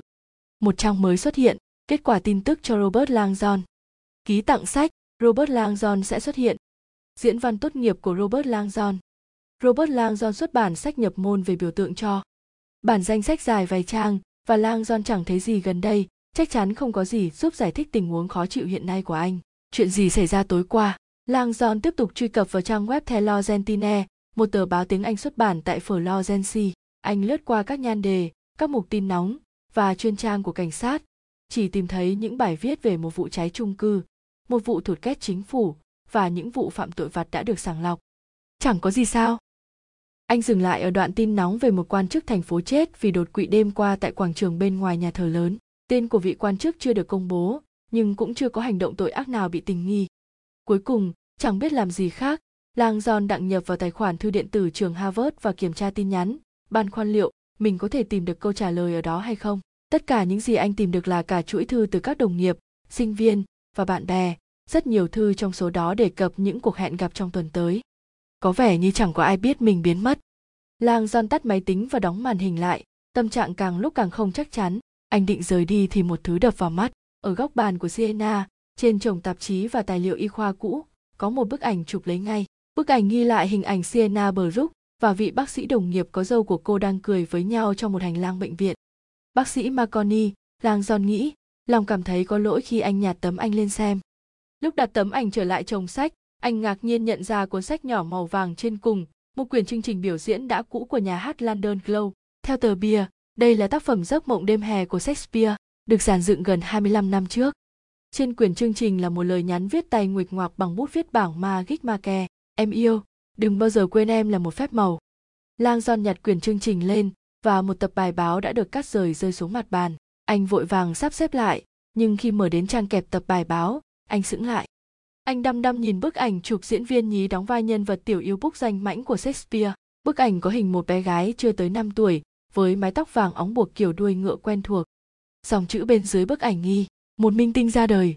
Nội dung bài viết nói về một thần đồng sân khấu, Sienna Burroughs, với chỉ số i kiu ngoại hạng, có khả năng ghi nhớ lời thoại của tất cả nhân vật chỉ trong một đêm và trong những buổi diễn tập đầu tiên, đã thường xuyên nhắc vở cho các diễn viên khác. Sở thích của cô bé năm tuổi này là đàn vĩ cầm, cờ vua, sinh học và hóa học. Là con của một cặp vợ chồng giàu có sống ở vùng ngoại ô Lake của London, cô gái đã nổi danh trong giới khoa học. Lên bốn tuổi, cô đã đánh bại một đại kiện tướng cờ vua và còn có khả năng đọc thạo bằng ba thứ tiếng. Chúa ơi, Lang Giòn nghĩ, Sienna, chuyện này giải thích được vài điều đây. Lang Giòn nhớ lại một trong những sinh viên đã tốt nghiệp nổi tiếng của Harvard từng là thần đồng có tên sau Zipke, lúc lên sáu tuổi đã tự học tiếng Do Thái và đọc được tất cả sách của Descartes khi mới mười hai tuổi. Gần đây hơn, Lang Giòn nhớ có đọc về một hiện tượng thần đồng khác có tên Moshikai Kavalin, người có bằng đại học với điểm trung bình bốn chấm không, giành danh hiệu quốc gia về võ thuật khi mới mười một tuổi và xuất bản một cuốn sách nhan đề Chúng ta có thể làm được lúc mười bốn tuổi. Lang Giòn nhặt một bài viết khác lên. Bài báo có bức ảnh Sienna lúc bảy tuổi, tiểu thiên tài có i kiu hai trăm lẻ tám. Lang Giòn không hề biết rằng chỉ số i kiu thậm chí có thể lên cao đến mức đó. Theo bài viết, Sienna Burroughs là một cây vĩ cầm bậc thầy, có thể thành thạo một ngôn ngữ chỉ trong một tháng và đang tự dạy mình giải phẫu học và sinh lý học. Anh xem một bài viết khác cắt ra từ một tạp chí y học, tương lai của tư duy, không phải mọi bộ óc đều được tạo ra giống như nhau. Bài viết này có ảnh của Sienna, lúc này có lẽ đã mười tuổi, vẫn là một cô bé tóc vàng, đứng bên cạnh một cỗ máy y tế lớn. Bài viết có cả đoạn phỏng vấn một bác sĩ, người giải thích rằng các ảnh chụp bé tiểu não của Sienna cho thấy cơ quan này có cấu tạo khác hẳn những tiểu não khác. Trong trường hợp của cô thì đây là một cơ quan lớn hơn, thon gọn hơn, có khả năng xử lý nội dung hình ảnh, không gian theo những cách thức hầu hết người khác không thể thực hiện được. Vị bác sĩ cho rằng ưu thế sinh lý học của xê en a là nhờ mức tăng tế bào thần kinh cao vọt một cách khác thường ở não, giống như một ung thư, chỉ khác ở chỗ nó làm tăng các mô não có ích, chứ không phải những tế bào ung thư nguy hiểm. Lang Giòn lại tìm được một bài báo từ một tờ báo của thị trấn. Lời nguyền của sự kiệt xuất. Lần này không có bức ảnh nào, nhưng bài viết nói đến một thiên tài nhỏ tuổi, Sienna Bờ Giúp, người đã cố gắng theo học ở các trường bình thường, nhưng luôn bị những học sinh khác dè bỉu vì cô không thể thích ứng. Bài viết nói về tình trạng cô lập mà những thanh niên có tài nhưng các kỹ năng xã hội không tương xứng với trí thông minh của họ và thường xuyên cảm thấy bị tẩy chay. Sienna, theo bài viết này, đã bỏ trốn khỏi nhà năm lên tám tuổi và đủ thông minh để tự sống mà không hề bị phát hiện suốt mười ngày. Người ta tìm thấy cô bé trong một khách sạn hạng sang ở London, nơi cô giả vờ là con gái của một vị khách, đánh cắp được chìa khóa và đặt phòng bằng tài khoản của người khác. Rõ ràng cô đã có cả tuần đọc toàn bộ một nghìn sáu trăm trang cuốn giải phẫu học của Gray. Khi giới chức hỏi tại sao cô lại đọc những tài liệu y khoa đó, cô bảo họ rằng cô muốn tìm hiểu xem có chuyện gì không ổn với bộ óc của mình. Trong lòng Lang Giòn rất có cảm tình với cô gái nhỏ. Anh không thể hình dung nổi một đứa trẻ cảm thấy cô độc như thế nào vì quá khác biệt như vậy. Anh gấp những bài báo, dừng lại ngắm bức ảnh Sienna lúc năm tuổi đóng vai Púc. Nghĩ đến cuộc gặp gỡ siêu thực sáng nay của anh với Sienna, Lang Giòn phải thừa nhận rằng dường như cô phù hợp một cách kỳ lạ với vai một tiểu yêu danh mãnh trong mơ. Lang Giòn chỉ mong rằng anh, giống như các nhân vật trong vở kịch, lúc này có thể tỉnh lại và vờ coi như những trải nghiệm gần đây nhất của mình chỉ là một giấc mơ. Lang Giòn cẩn thận sắp xếp tất cả bài báo về đúng chỗ và gập quyển chương trình biểu diễn lại, lòng chợt cảm thấy buồn khi nhìn thấy dòng chữ trên bìa lần nữa. Em yêu, đừng bao giờ quên em là một phép màu. Anh nhìn xuống biểu tượng quen thuộc trên trang bìa của tập tài liệu, đó chính là đồ hình Hy Lạp vẫn thường trang trí ở hầu hết các cuốn chương trình biểu diễn trên khắp thế giới, một biểu tượng đã hai nghìn năm trăm tuổi, đồng nghĩa với sân khấu kịch. Cặp đôi mặt nạ bi hài. Lang Giòn nhìn hai gương mặt biểu tượng cho hài kịch và bi lịch đang đăm đăm nhìn mình, và đột nhiên anh nghe thấy tiếng vò ve rất lạ trong tai, cứ như thể có một đường dây dẫn đang từ từ kéo căng trong óc anh vậy. Một cơn đau chợt bùng lên trong đầu, hình ảnh một chiếc mặt nạ bồng bềnh ngay trước mắt anh. Lang Giòn thở hổn hển, giơ tay lên, ngồi xuống trước ghế tựa và nhắm nghiền mắt lại, tay ôm chặt lấy đầu. Trong vùng tối của anh, những hình ảnh kỳ quái lại quay cuồng trở lại, dữ dội và sống động. Người phụ nữ tóc bạc với chiếc búa đang gọi anh từ phía bên kia dòng sông máu, tiếng kêu tuyệt vọng của bà xuyên qua bầu tử khí, ắt hẳn tiếng kêu của những kẻ bị hành hạ và đang hấp hối, những kẻ mà mắt anh có thể thấy rõ đang cố quẫy đạp trong đau đớn. Lang Giòn lại nhìn thấy đôi chân chồng lên trời có vẽ chữ giờ, cái xác bị chân vùi một nửa với đôi chân quẫy đạp điên cuồng tuyệt vọng trong không khí. Hãy tìm và sẽ thấy, người phụ nữ nói về phía Lang Giòn, thời gian đang cạn dần.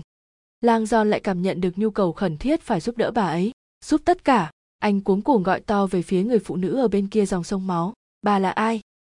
Một lần nữa, người phụ nữ giơ tay vén mạng che, để lộ gương mặt ấn tượng mà Lang Giòn đã nhìn thấy trước đó. Ta là sự sống, bà ấy đáp. Không hề báo trước, một cái bóng khổng lồ xuất hiện trên bầu trời phía trên người phụ nữ, chiếc mặt nạ đáng sợ, với cái mũi chim dài và đôi mắt xanh lè dữ dằn nhìn chòng chọc vào Lang Giòn. Và, ta là cái chết, giọng nói vỡ òa. Chương tám, Lang Giòn mở tròn mắt và hít một hơi thẳng thốt. Anh vẫn ngồi nguyên bên bàn của Sienna, tay ôm đầu, tim đập loạn xạ.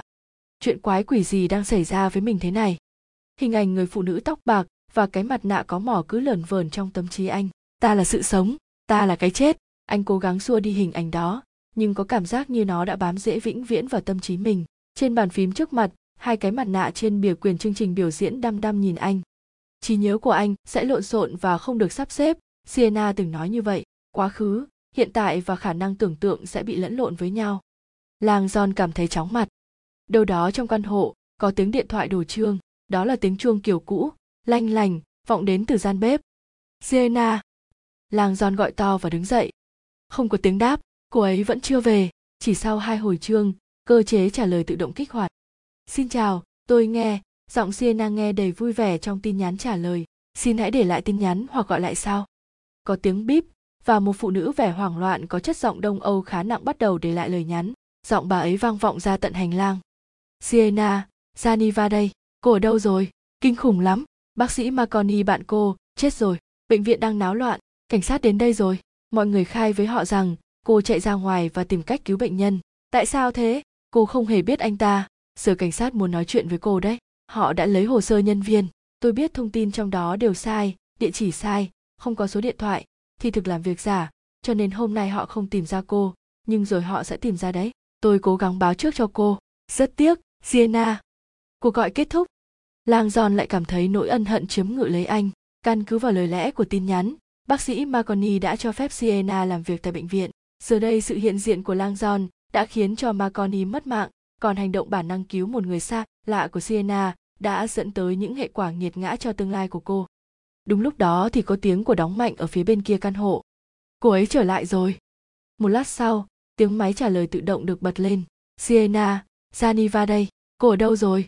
Lang Giòn nhăn mặt, biết rõ nội dung Giena sắp nghe thấy. Trong khi máy bật lại tin nhắn, Lang Giòn nhanh tay cất quyển chương trình biểu diễn, sắp xếp lại mặt bàn. Sau đó, anh luồn qua sành để trở lại phòng tắm, cảm thấy bối rối vì đã lờ mờ biết về quá khứ của Giena. Mười giây sau, có tiếng gõ nhẹ vào cửa phòng tắm. Tôi để quần áo của anh trên tay nắm cửa, Giena nói, giọng mang ý trêu chọc. Cảm ơn cô rất nhiều, Lang Giòn đáp. Khi nào xong, anh ra ngoài bếp nhé, cô nói tiếp. Có thứ rất quan trọng tôi cần cho anh xem trước khi chúng ta gọi cho ai đó. Giena mệt mỏi lần qua sảnh về gian buồng ngủ giản dị trong căn hộ. Cô lấy từ tủ quần áo trước quần bò xanh và áo len, mang tất cả vào buồng tắm riêng. Đăm đăm nhìn bóng mình trong gương, cô giơ tay nắm lấy bím tóc đuôi ngựa dày dặn vàng óng và kéo mạnh, khiến cho mái tóc giả tụt khỏi màng da đầu chọc lốc. Cô gái ba mươi hai tuổi không có tóc đăm đăm nhìn mình trong gương. Giena đã trải qua không ít thử thách trong cuộc đời, và mặc dù đã cố rèn bản thân luôn dựa vào trí tuệ để vượt qua khó khăn, nhưng tình thế khó xử hiện tại cũng khiến cô chấn động mạnh về mặt tình cảm. Cô đặt mái tóc giả sang bên và rửa mặt mũi, tay chân. Sau khi lau khô, cô thay quần áo và đội tóc giả trở lại, chỉnh cho ngay ngắn. Giena hiếm khi chấp nhận chuyện than thân trách phận, nhưng giờ đây, khi nước mắt đang dâng lên từ sâu thẳm trong lòng, cô biết mình không thể làm gì khác ngoài việc để nó trào ra. Và cô khóc. Cô khóc vì cuộc sống mà cô không kiểm soát nổi. Cô khóc vì người thầy bị sát hại ngay trước mắt cô. Cô khóc vì cảm giác cô độc kinh khủng chiếm ngự trong tim cô. Nhưng, trên hết thảy, cô khóc cho tương lai. Bỗng chốc có cảm giác thật bất ổn. Bạn đang đọc truyện Hòa Ngục được tải miễn phí tại w w w chấm ebook chấm net. Tải miễn phí nhiều truyện hơn ở ebook chấm net. Chương chín. Ở sàn dưới chiếc thuyền sang trọng Themenza, chuyên gia điều phối Lauren Norton ngồi trong gian buồng kín kín mít của mình, đăm đăm nhìn màn hình máy tính mà không sao tin nổi đoạn video mà vị khách hàng của họ gửi lại. Theo kế hoạch mình phải đưa thứ này cho giới truyền thông vào sáng mai ư? Trong suốt mười năm làm việc cho consortium, Norton đã thực hiện đủ mọi nhiệm vụ kỳ quặc mà anh ta biết rõ đều thuộc loại bất chính và phi pháp. Làm việc trong lĩnh vực không lấy gì làm sạch sẽ về mặt đạo đức là chuyện bình thường tại consortium, một tổ chức với nền tảng đạo đức duy nhất là sẽ làm bất kỳ việc gì để giữ lời hứa với khách hàng. Tuân thủ, không hỏi, bất kể chuyện gì. Thế nhưng, kịch bản đăng tải video này khiến Norton không yên tâm. Trước đây, cho dù có phải thực hiện nhiệm vụ kỳ quặc đến đâu anh ta cũng luôn hiểu lý do, nắm chắc động cơ, hiểu rõ kết quả dự kiến. Đoạn video đang tạm dừng. Có gì đó rất khác thường. Khác hẳn. Ngồi lại bên máy tính, Norton cho video chạy lại lần nữa, hy vọng thêm một giây xem lại có thể hé thêm chút ánh sáng. Anh ta bật to tiếng và đắm mình vào đoạn video dài chín phút. Vẫn như lần trước, video bắt đầu với tiếng vỗ khe khẽ trong một không gian kín đầy nước chìm và thứ ánh sáng đỏ bí ẩn. Một lần nữa, máy quay lia xuống dưới, xuyên qua mặt nước được chiếu sáng để hiện rõ nền hang đầy bùn. Và một lần nữa, Norton đọc được nội dung trên tấm biển chìm dưới nước. Tại nơi này, vào ngày này, thế giới thay đổi mãi mãi. Thật đáng ngại là tấm biển bóng láng đó lại ký tên vị khách của consortium. Ngày này lại là ngày mai, khiến cho Norton càng lúc càng lo lắng. Nhưng chính những gì tiếp theo mới thực sự khiến Norton hoảng hồn. Lúc này máy quay liêng ngang sang trái, cho thấy một thứ đáng chú ý lững lờ dưới nước ngay bên cạnh tấm biển. Ở đây, được cột chặt xuống nền bằng một sợi dây ngắn, là một quả cầu bằng nhựa mỏng đang bập bềnh, mỏng manh và lập lờ như một bong bóng xà phòng ngoại cỡ. Khối cầu trong suốt đó lơ lửng như một trái bóng chìm dưới nước, không phải được bơm đầy helium, mà là một thứ chất lỏng màu vàng nâu sền sệt. Cái túi vô định hình này căng phồng, có đường kính khoảng ba mươi xăng-ti-mét, và bên trong lớp màng trong suốt, đám chất lỏng xỉn màu dường như đang cuộn xoáy chậm chậm, tựa hồ mắt một cơn bão đang âm thầm mạnh dần lên. Lạy Chúa, Norton nghĩ thầm, cảm thấy lạnh buốt. Cái túi đáng ngờ kia thậm chí trông càng đáng ngại hơn trong lần xuất hiện thứ hai. Hình ảnh từ từ chuyển sang nền đen. Một hình ảnh mới xuất hiện, vách hang ẩm ướt, phản chiếu bóng nước hắt ánh sáng nhảy nhót. Trên vách xuất hiện một bóng đen, bóng một người, đứng trong hang. Nhưng đầu người này hình thù, méo mó. Thay vì có mũi, người này có một cái mỏ dài, cứ như thể một nửa người gã là chim. Khi gã cất tiếng nói, giọng gã nghèn nghẹt, và gã nói bằng giọng điệu hùng biện rất lạ, ngữ điệu đều đặn, như thể gã là người lĩnh xu ứng trong một dàn hợp xu ứng cổ điển nào đó. Norton ngồi bất động, hơi thở nặng nề, trong khi bóng đen có mỏ kia nói: "Ta là vong linh. Nếu các người đang xem đoạn phim này, tức là cuối cùng linh hồn ta đã yên nghỉ." Bị xua đuổi xuống dưới mặt đất, ta đành phải nói chuyện với thế giới từ sâu thẳm trong lòng đất, lẩn trốn đến lòng hang tăm tối này, nơi thứ nước đỏ như máu tích tụ trong cái đầm không một ánh sao phản chiếu. Nhưng đây là thiên đường của ta, nơi nuôi dưỡng hoàn hảo đứa con yếu ớt của ta. Hoàng ngục, ít lâu nữa các người sẽ biết đến thứ ta để lại. Nhưng ngay tại đây, ta cảm nhận được bước chân của những linh hồn ngu dốt truy lùng ta, sẵn sàng không từ mọi cách để ngăn cản hành động của ta. Hãy tha thứ cho chúng, có lẽ các người nói vậy, vì chúng không biết chúng làm gì. Nhưng lịch sử sẽ đến khi ngu dốt không còn là một tội lỗi có thể tha thứ nữa, khi chỉ có trí tuệ mới có quyền được miễn thứ. Bằng sự thuần khiết của lương tri, ta để lại cho các người toàn bộ món quà của hy vọng, của cứu rỗi, của ngày mai.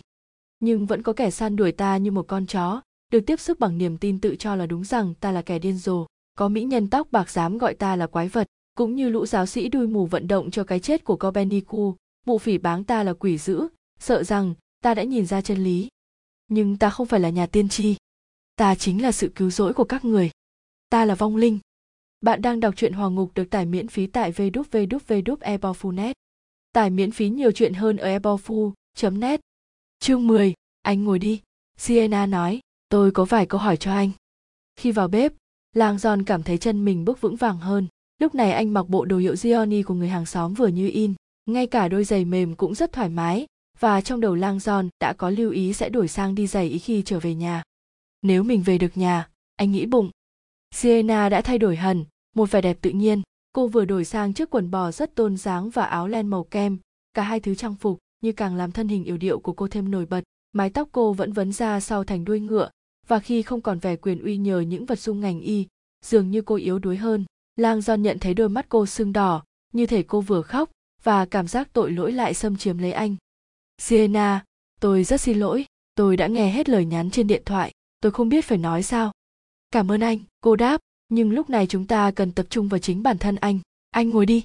Lúc này giọng cô rắn giỏi hơn, gợi nhớ đến những bài báo mà Lang John vừa đọc về trí tuệ và thời niên thiếu sớm phát triển của cô. Tôi cần anh suy nghĩ, Sienna nói, tay ra hiệu cho anh ngồi xuống, anh có nhớ làm thế nào chúng ta tới được căn hộ này không? Lang John không dám chắc câu hỏi này có liên quan đến tình huống trước mặt. Trên một chiếc taxi, anh nói, ngồi xuống bên bàn, có người bắn chúng ta. Bắn anh, thưa giáo sư, chúng ta cần phải rõ ràng về chuyện đó. Vâng, xin lỗi. Thế anh có nhớ được có mấy phát súng lúc chúng ta còn trên taxi không? Câu hỏi ngớ ngẩn, có, hai phát, một trúng gương bên hông xe, và một bắn vỡ cửa kính sau. Tốt lắm, giờ thì anh nhắm mắt lại. Lang John nhận ra cô đang kiểm tra trí nhớ của mình, anh bèn nhắm mắt lại. Tôi đang mặc đồ gì? Lang John có thể nhìn rõ cô, giày đế bằng màu đen, quần bò xanh và áo len cổ chữ V màu kem. Tóc cô vàng, dài đến vai, vấn ra phía sau, mắt cô màu nâu. Lang John mở mắt và ngắm cô, rất hài lòng khi thấy trí nhớ thị giác của mình vẫn hoạt động bình thường. Tốt lắm, khả năng nhận thức thị giác của anh rất tốt, càng xác nhận chứng mất trí của anh đã không còn, và anh không hề bị thương tổn gì vĩnh viễn liên quan đến quá trình ghi nhớ. Anh có nhớ được điều gì mới về mấy ngày qua không? Thật tiếc là không hề. Thế nhưng tôi lại nhìn thấy những hình ảnh ấy lúc cô ra ngoài. Lang John kể cho cô nghe hình ảnh ảo giác về người phụ nữ che mạng, người chết, và những đôi chân có chữ giờ bị chôn vùi một nửa quẫy đạp. Rồi anh kể cho cô về cái mặt nạ có mỏ kỳ quái lơ lửng trên bầu trời. Ta là cái chết ư? Sienna hỏi, vẻ mặt bồn chồn. Vâng, đó là những gì nó nói. Được rồi, tôi đoán như thế cũng giống ta là Vishnu, kẻ hủy diệt thế giới. Người phụ nữ trẻ vừa dẫn lại lời Robert Oppenheimer lúc ông ta thử nghiệm quả bom nguyên tử đầu tiên. Còn cái mặt nạ mắt xanh lè, mũi hình mỏ chim ư? Sienna nói, vẻ khó hiểu, anh có ý tưởng gì để lý giải tại sao trí nhớ anh lại gợi ra hình ảnh đó không? Chẳng có ý tưởng gì cả, nhưng kiểu mặt nạ đó rất thịnh hành thời Trung Cổ. Lang John dừng lại, người ta gọi đó là mặt nạ dịch hạch. Trông Sienna mất bình tĩnh một cách kỳ lạ. Mặt nạ dịch hạch ư? Lang John giải thích nhanh gọn rằng trong thế giới biểu tượng của anh, hình dáng đặc thù của chiếc mặt nạ mỏ chim gần như đồng nghĩa với cái chết đen. Trận đại dịch tràn qua châu Âu vào thế kỷ mười bốn giết một phần ba dân số ở một vài vùng. Hầu hết mọi người tin rằng chữ đen trong tên gọi chỉ tình trạng da thịt nạn nhân tím đen lại do hoại tử và xuất huyết dưới da, nhưng thực tế từ đen là để chỉ nỗi khiếp sợ mà dịch bệnh này gieo rắc trong dân chúng. Cái mặt nạ mỏ dài đó, Lang John nói, được các bác sĩ bệnh dịch hạch thời Trung Cổ đeo để ngăn không cho bệnh xâm nhập vào lỗ mũi họ trong lúc điều trị người bị nhiễm bệnh. Còn giờ đây, cô chỉ nhìn thấy chúng được dùng làm phục trang trong lễ hội Verni Carnevale, lời nhắc nhở kỳ khôi về một giai đoạn đen tối trong lịch sử nước Ý. Và anh chắc chắn mình nhìn thấy cái mặt nạ như thế trong ảo ảnh của mình chứ? Sienna hỏi, lúc này giọng cô run run, một mặt nạ của bác sĩ bệnh dịch hạch thời Trung Cổ à? Lang John gật đầu, một cái mặt nạ mỏ chim thì khó mà nhầm lẫn được. Cách Sienna nhíu mày khiến Lang John có cảm giác rằng cô đang cố nghĩ ra cách tốt nhất để nói với anh vài tin không hay. Và người phụ nữ cứ nhắc anh tìm kiếm và sẽ thấy phải không? Đúng, vẫn như lúc trước, nhưng vấn đề là tôi không rõ mình cần tìm cái gì. Siner từ từ thở hắt ra một hơi dài, nét mặt hết sức nghiêm trọng. Tôi nghĩ, có lẽ tôi biết, và thêm nữa, tôi nghĩ, có thể anh cũng đã tìm thấy nó. Lang John trợn mắt nhìn, cô đang nói gì thế? Robert, đêm qua khi anh tới bệnh viện, anh mang theo một thứ rất không bình thường trong túi áo khoác, anh còn nhớ nó là gì không? Lang John lắc đầu. Anh mang theo một vật, một vật khá đáng chú ý. Tôi tình cờ thấy nó khi chúng tôi lau rửa cho anh. Cô làm hiệu về phía chiếc áo Hazit E dính máu của Lang John, vẫn còn nằm trên bàn. Nó vẫn trong túi áo đấy, nếu anh có ý định nhìn xem. Vẻ ngập ngừng, Lang John nhìn chiếc áo. Ít nhất điều đó giải thích tại sao cô ấy quay lại vì chiếc áo của mình. Anh vớ lấy chiếc áo khoác dính máu và lần tìm cái túi, từng cái một. Chẳng có gì cả, anh lục lại lần nữa. Cuối cùng, anh nhún vai quay về phía cô. Ở đây chẳng có gì hết. Thế còn túi bí mật thì sao? Cái gì? Áo khoác của tôi làm gì có túi bí mật? Không ngư, trông cô rất bối rối. Vậy cái áo này là của người khác ư? Đầu óc Lang John lại rối tung lên. Không, đây là áo khoác của tôi. Anh chắc chứ? Quá chắc. Anh nghĩ bụng, thực tế, nó là hiệu cam mà tôi ưa chuộng đấy. Anh lật ngược lớp lót áo và chỉ cho Sienna xem nhãn hiệu có mang biểu tượng mà anh ưa chuộng trong thế giới thời trang. Quả cầu của hãng Hazit E được trang trí mười ba viên đá quý hình khuy cùng một chữ thập Matese trên đỉnh. Hãy để người Sở Cốt triệu hồi các chiến binh Thiên Chúa Giáo trên vài dệt chéo. Nhìn cái này đi, Lang John nói, tay chỉ hai chữ cái giờ, lờ được thêu bằng tay thêm vào nhãn hiệu. Anh luôn thích thú những mẫu may đo của Hazit E và vì lý do ấy, anh thường trả thêm tiền để người ta thêu chữ cái tên anh vào nhãn hiệu. Ở trường đại học, nơi hàng trăm chiếc áo khoác vải len liên tục được cởi ra rồi mặc vào trong phòng ăn và trên giảng đường, Lang John không hề muốn bị mặc nhầm áo do cậu thả. Tôi tin anh, cô nói, cầm lấy chiếc áo khoác từ tay anh. Giờ anh nhìn đây. Sienna mở rộng chiếc áo khoác để lộ lớp lót gần gáy. Chỗ đó, được giấu kín trong lớp vải lót, là một cái túi khá lớn có hình thù rất gọn ghẽ. Thế quái nào nhỉ?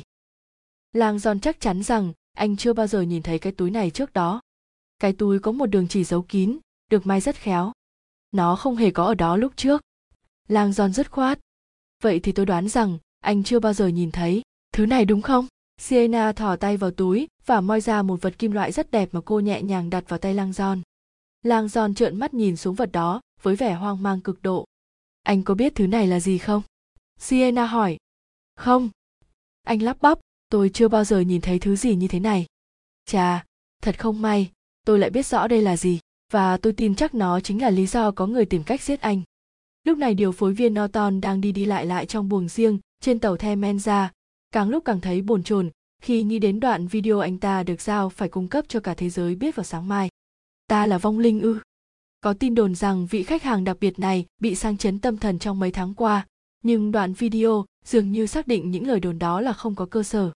Norton biết mình có hai lựa chọn, anh ta có thể chuẩn bị phát tán đoạn video vào ngày mai như đã hứa, hoặc có thể mang nó lên gác gặp thị trường để đưa ra ý kiến về quyết định thứ hai. Mình đã biết ý kiến của ông ấy rồi, Norton nghĩ bụng, vì chưa bao giờ thấy thị trường có hành động gì khác ngoài những việc đã hứa với khách hàng. Ông ấy sẽ bảo mình cung cấp đoạn video này cho thế giới, không cần hỏi làm gì, và ông ấy sẽ nổi điên với mình vì việc này. Norton hướng sự chú ý trở lại đoạn video đã được tua đến một vị trí đặc biệt đáng lo ngại. Anh ta bắt đầu cho chạy lại, và cái hang có thứ ánh sáng kỳ dị lại xuất hiện kèm với tiếng nước róc rách. Bóng người hiện ra lù lù trên vách hang đang nhỏ nước, một gã đàn ông cao lớn với cái mỏ chim dài. Bằng chất giọng nghèn nghẹt, cái bóng quái dị cất tiếng. Đã đến thời kỳ tăm tối mới. Nhiều thế kỷ trước, châu Âu chìm sâu trong cảnh khốn cùng. Dân chúng túm tụm với nhau, chết đói, chìm trong tội lỗi và vô vọng. Họ giống như một cánh rừng chật trội, ngột ngạt vì những kẻ vô dụng, chờ đợi tia sét của Chúa trời. Tên lửa sẽ làm đám cháy bùng lên, lan rộng trên mặt đất và thiêu sạch đám vô dụng, một lần nữa đưa ánh mặt trời tới những gốc cây khỏe mạnh. Chọn lọc là quy luật tự nhiên của Chúa trời. Hãy tự hỏi bản thân, sau cái chết đen là gì? Tất cả chúng ta đều biết câu trả lời. Thời kỳ phục hưng, sự tái sinh, luôn là như thế, tiếp sau cái chết là sự sinh sôi. Đã đến được thiên đường, con người phải đi qua hỏa ngục. Điều này, Thầy đã dạy chúng ta. Thế mà kẻ ngu rốt tóc bạc lại dám gọi ta là quái vật ư? Chắc mụ vẫn không hiểu rõ môn toán học của tương lai chăng? Cả những điều kinh hoàng nó sẽ mang theo nữa. Ta là vong linh. Ta là sự cứu rỗi của các người. Và vì thế ta đứng lên, sâu trong lòng hàng này, phóng mắt nhìn qua đầm nước không một ánh sao phản chiếu. Tại đây, trong dinh lũy, đã bị nhận chìm này, hỏa ngục cháy âm ỉ bên dưới làn nước. Sớm muộn nó sẽ bùng lên thành ngọn lửa. Và đến khi đó, chẳng có gì trên trái đất có thể ngăn được nó. Chương mười một, vật nằm trong bàn tay lang giòn nặng hơn hẳn so với kích thước của nó, thon và trơn láng. Cái hình trụ bằng kim loại nhẵn thín ấy dài khoảng mười lăm phân và tròn cả hai đầu, giống như một quả ngư lôi thu nhỏ. Trước khi mạnh tay cầm vào thứ đó, Sienna lên tiếng, có lẽ anh cần nhìn mặt bên kia đã. Cô mỉm cười với anh nhưng khá căng thẳng. Anh nói anh là giáo sư về các biểu tượng phải không? Lang Giòn chăm chú nhìn cái ống trụ, xoay nó trong lòng bàn tay cho tới khi một biểu tượng màu đỏ tươi hiện rõ bên hông ống. Cơ thể anh ngay lập tức cứng đờ. Khi còn là sinh viên ngành biểu tượng học, Lang Giòn đã biết rằng một số hình ảnh ghê gớm có sức mạnh gieo rắc nỗi sợ hãi ngay lập tức vào tâm trí con người. Nhưng cái biểu tượng trước mắt anh thì khỏi phải nói. Phản ứng của anh hoàn toàn mang tính bản năng và ngay tức thì, anh đặt cái ống lên bàn rồi ngồi phịch xuống ghế. Sienna gật đầu, vâng, phản ứng của tôi cũng y như vậy. Dấu hiệu trên ống là một biểu tượng ba nhánh đơn giản. Biểu tượng khét tiếng này, như Lang Giòn từng đọc được, do Dukemi cờ nghĩ ra vào những năm một nghìn chín trăm sáu mươi để thay thế cho chuỗi đồ họa cảnh báo được sử dụng không mấy hiệu quả trước đó. Như tất cả những biểu tượng thành công khác, biểu tượng này đơn giản, đặc trưng và dễ tạo, khéo léo khơi gợi mối liên hệ với mọi thứ, từ cặp cảng cua đến những phi tiêu của ninja. Biểu tượng nguy hiểm sinh học hiện đại này trở thành một nhãn hiệu toàn cầu truyền tải ý nghĩa nguy hiểm trong mọi ngôn ngữ. Cái ống nhỏ xíu này là một ống tuyếp sinh học, Sienna nói. Nó dùng để mang những chất nguy hiểm. Chúng tôi thỉnh thoảng nhìn thấy chúng trong lĩnh vực y khoa. Bên trong là một lớp bọt bao bọc lấy ống chất mẫu để có thể mang đi an toàn. Trong trường hợp này, cô chỉ vào biểu tượng nguy hiểm sinh học. Tôi đoán là một tác nhân hóa học chết người, hoặc có thể là một loại virus. Cô ngừng lại. Các mẫu Ebola một đầu tiên được mang về từ châu Phi qua một cái ống y hệt như thế. Một Ebola là loại virus gây bệnh sốt xuất huyết ở người và các loài linh trưởng. Đây không phải toàn bộ những gì Lang Giòn muốn nghe, nhưng nó làm cái quái gì trong áo khoác của tôi chứ? Tôi là một giáo sư lịch sử nghệ thuật mà, tại sao tôi lại mang cái thứ này? Hình ảnh những xác người quằn quại lại lóe lên trong trí anh và lơ lửng phía trên cái mặt nạ dịch hạch. Rất xin lỗi, rất xin lỗi. Cho dù thứ này từ đâu đến, Sienna nói, nó cũng là một vật có độ bền cao, titan lót chì, gần như không thể xuyên thủng, thậm chí bằng phóng xạ. Tôi đoán là vấn đề cấp chính phủ. Cô chỉ vào ô màu đen cỡ bằng con tem ngay bên cạnh biểu tượng nguy hiểm sinh học, xác nhận bằng dấu tay, bảo đảm an ninh trong trường hợp bị thất lạc hoặc đánh cắp. Những ống như thế này chỉ một người đặc biệt mới mở được. Mặc dù Lang Giòn cảm giác đầu óc mình lúc này đang làm việc với tốc độ bình thường, nhưng anh vẫn thấy như thể đang phải cố hết sức. Mình đang mang theo một ống tuyếp niêm phong bằng vân tay. Khi tôi phát hiện cái ống này trong áo khoác của anh, tôi muốn cho riêng bác sĩ Marconi xem, nhưng tôi không có cơ hội làm vậy lúc anh chưa tỉnh lại. Tôi đã định thử đặt ngón tay anh lên cái ô kia trong lúc anh đang bất tỉnh, nhưng tôi lại không rõ thứ gì trong ống, và... Ngón tay tôi ư? Lang Giòn lắc đầu, làm sao có chuyện thứ này được lập trình để tôi là người mở nó chứ? Tôi có biết gì về hóa sinh đâu, tôi chưa từng có thứ gì như thế này cả. Anh chắc chứ? Lang Giòn rất chắc chắn. Anh vươn tay và đặt ngón cái của mình vào ô vuông. Chẳng có gì xảy ra cả. Thấy chưa? Tôi đã nói.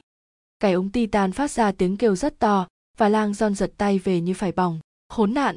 Anh đăm đăm nhìn cái ống như thể nó sắp tự mở toang và bắt đầu rỉ ra một thứ khí độc chết người. Sau ba giây, nó lại phát ra tiếng động, rõ ràng đang tự khóa lại. Không nói gì, Lang Giòn quay sang nhìn Sienna. Cô bác sĩ trẻ thở hắt ra, trông bệch bạc. Chà, rõ ràng chính anh là người được chỉ định mang nó đi rồi.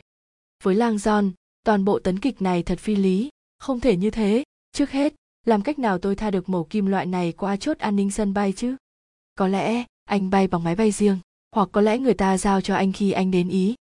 Sienna, tôi cần gọi cho lãnh sự, ngay bây giờ. Anh không nghĩ chúng ta cần mở nó ra trước đã à? Trong đời mình, Lang Giòn từng có một số hành động hấp tấp, nhưng mở một vật chứa chất độc ngay trong bếp của người phụ nữ này không phải là một trong những hành động như thế. Tôi sẽ bàn giao thứ này cho giới chức trách ngay bây giờ. Sienna mím chặt môi, suy tính về mọi khả năng. Được rồi, nhưng ngay khi thực hiện cuộc gọi đó, anh phải tự giải quyết. Tôi không can dự vào. Đương nhiên anh không thể gặp họ ở đây. Hoàn cảnh di trú của tôi ấy rất phức tạp. Lang Giòn nhìn vào mắt Sienna. Tất cả những gì tôi biết, Sienna, là cô đã cứu mạng tôi. Tôi sẽ giải quyết chuyện này đúng như ý muốn của cô.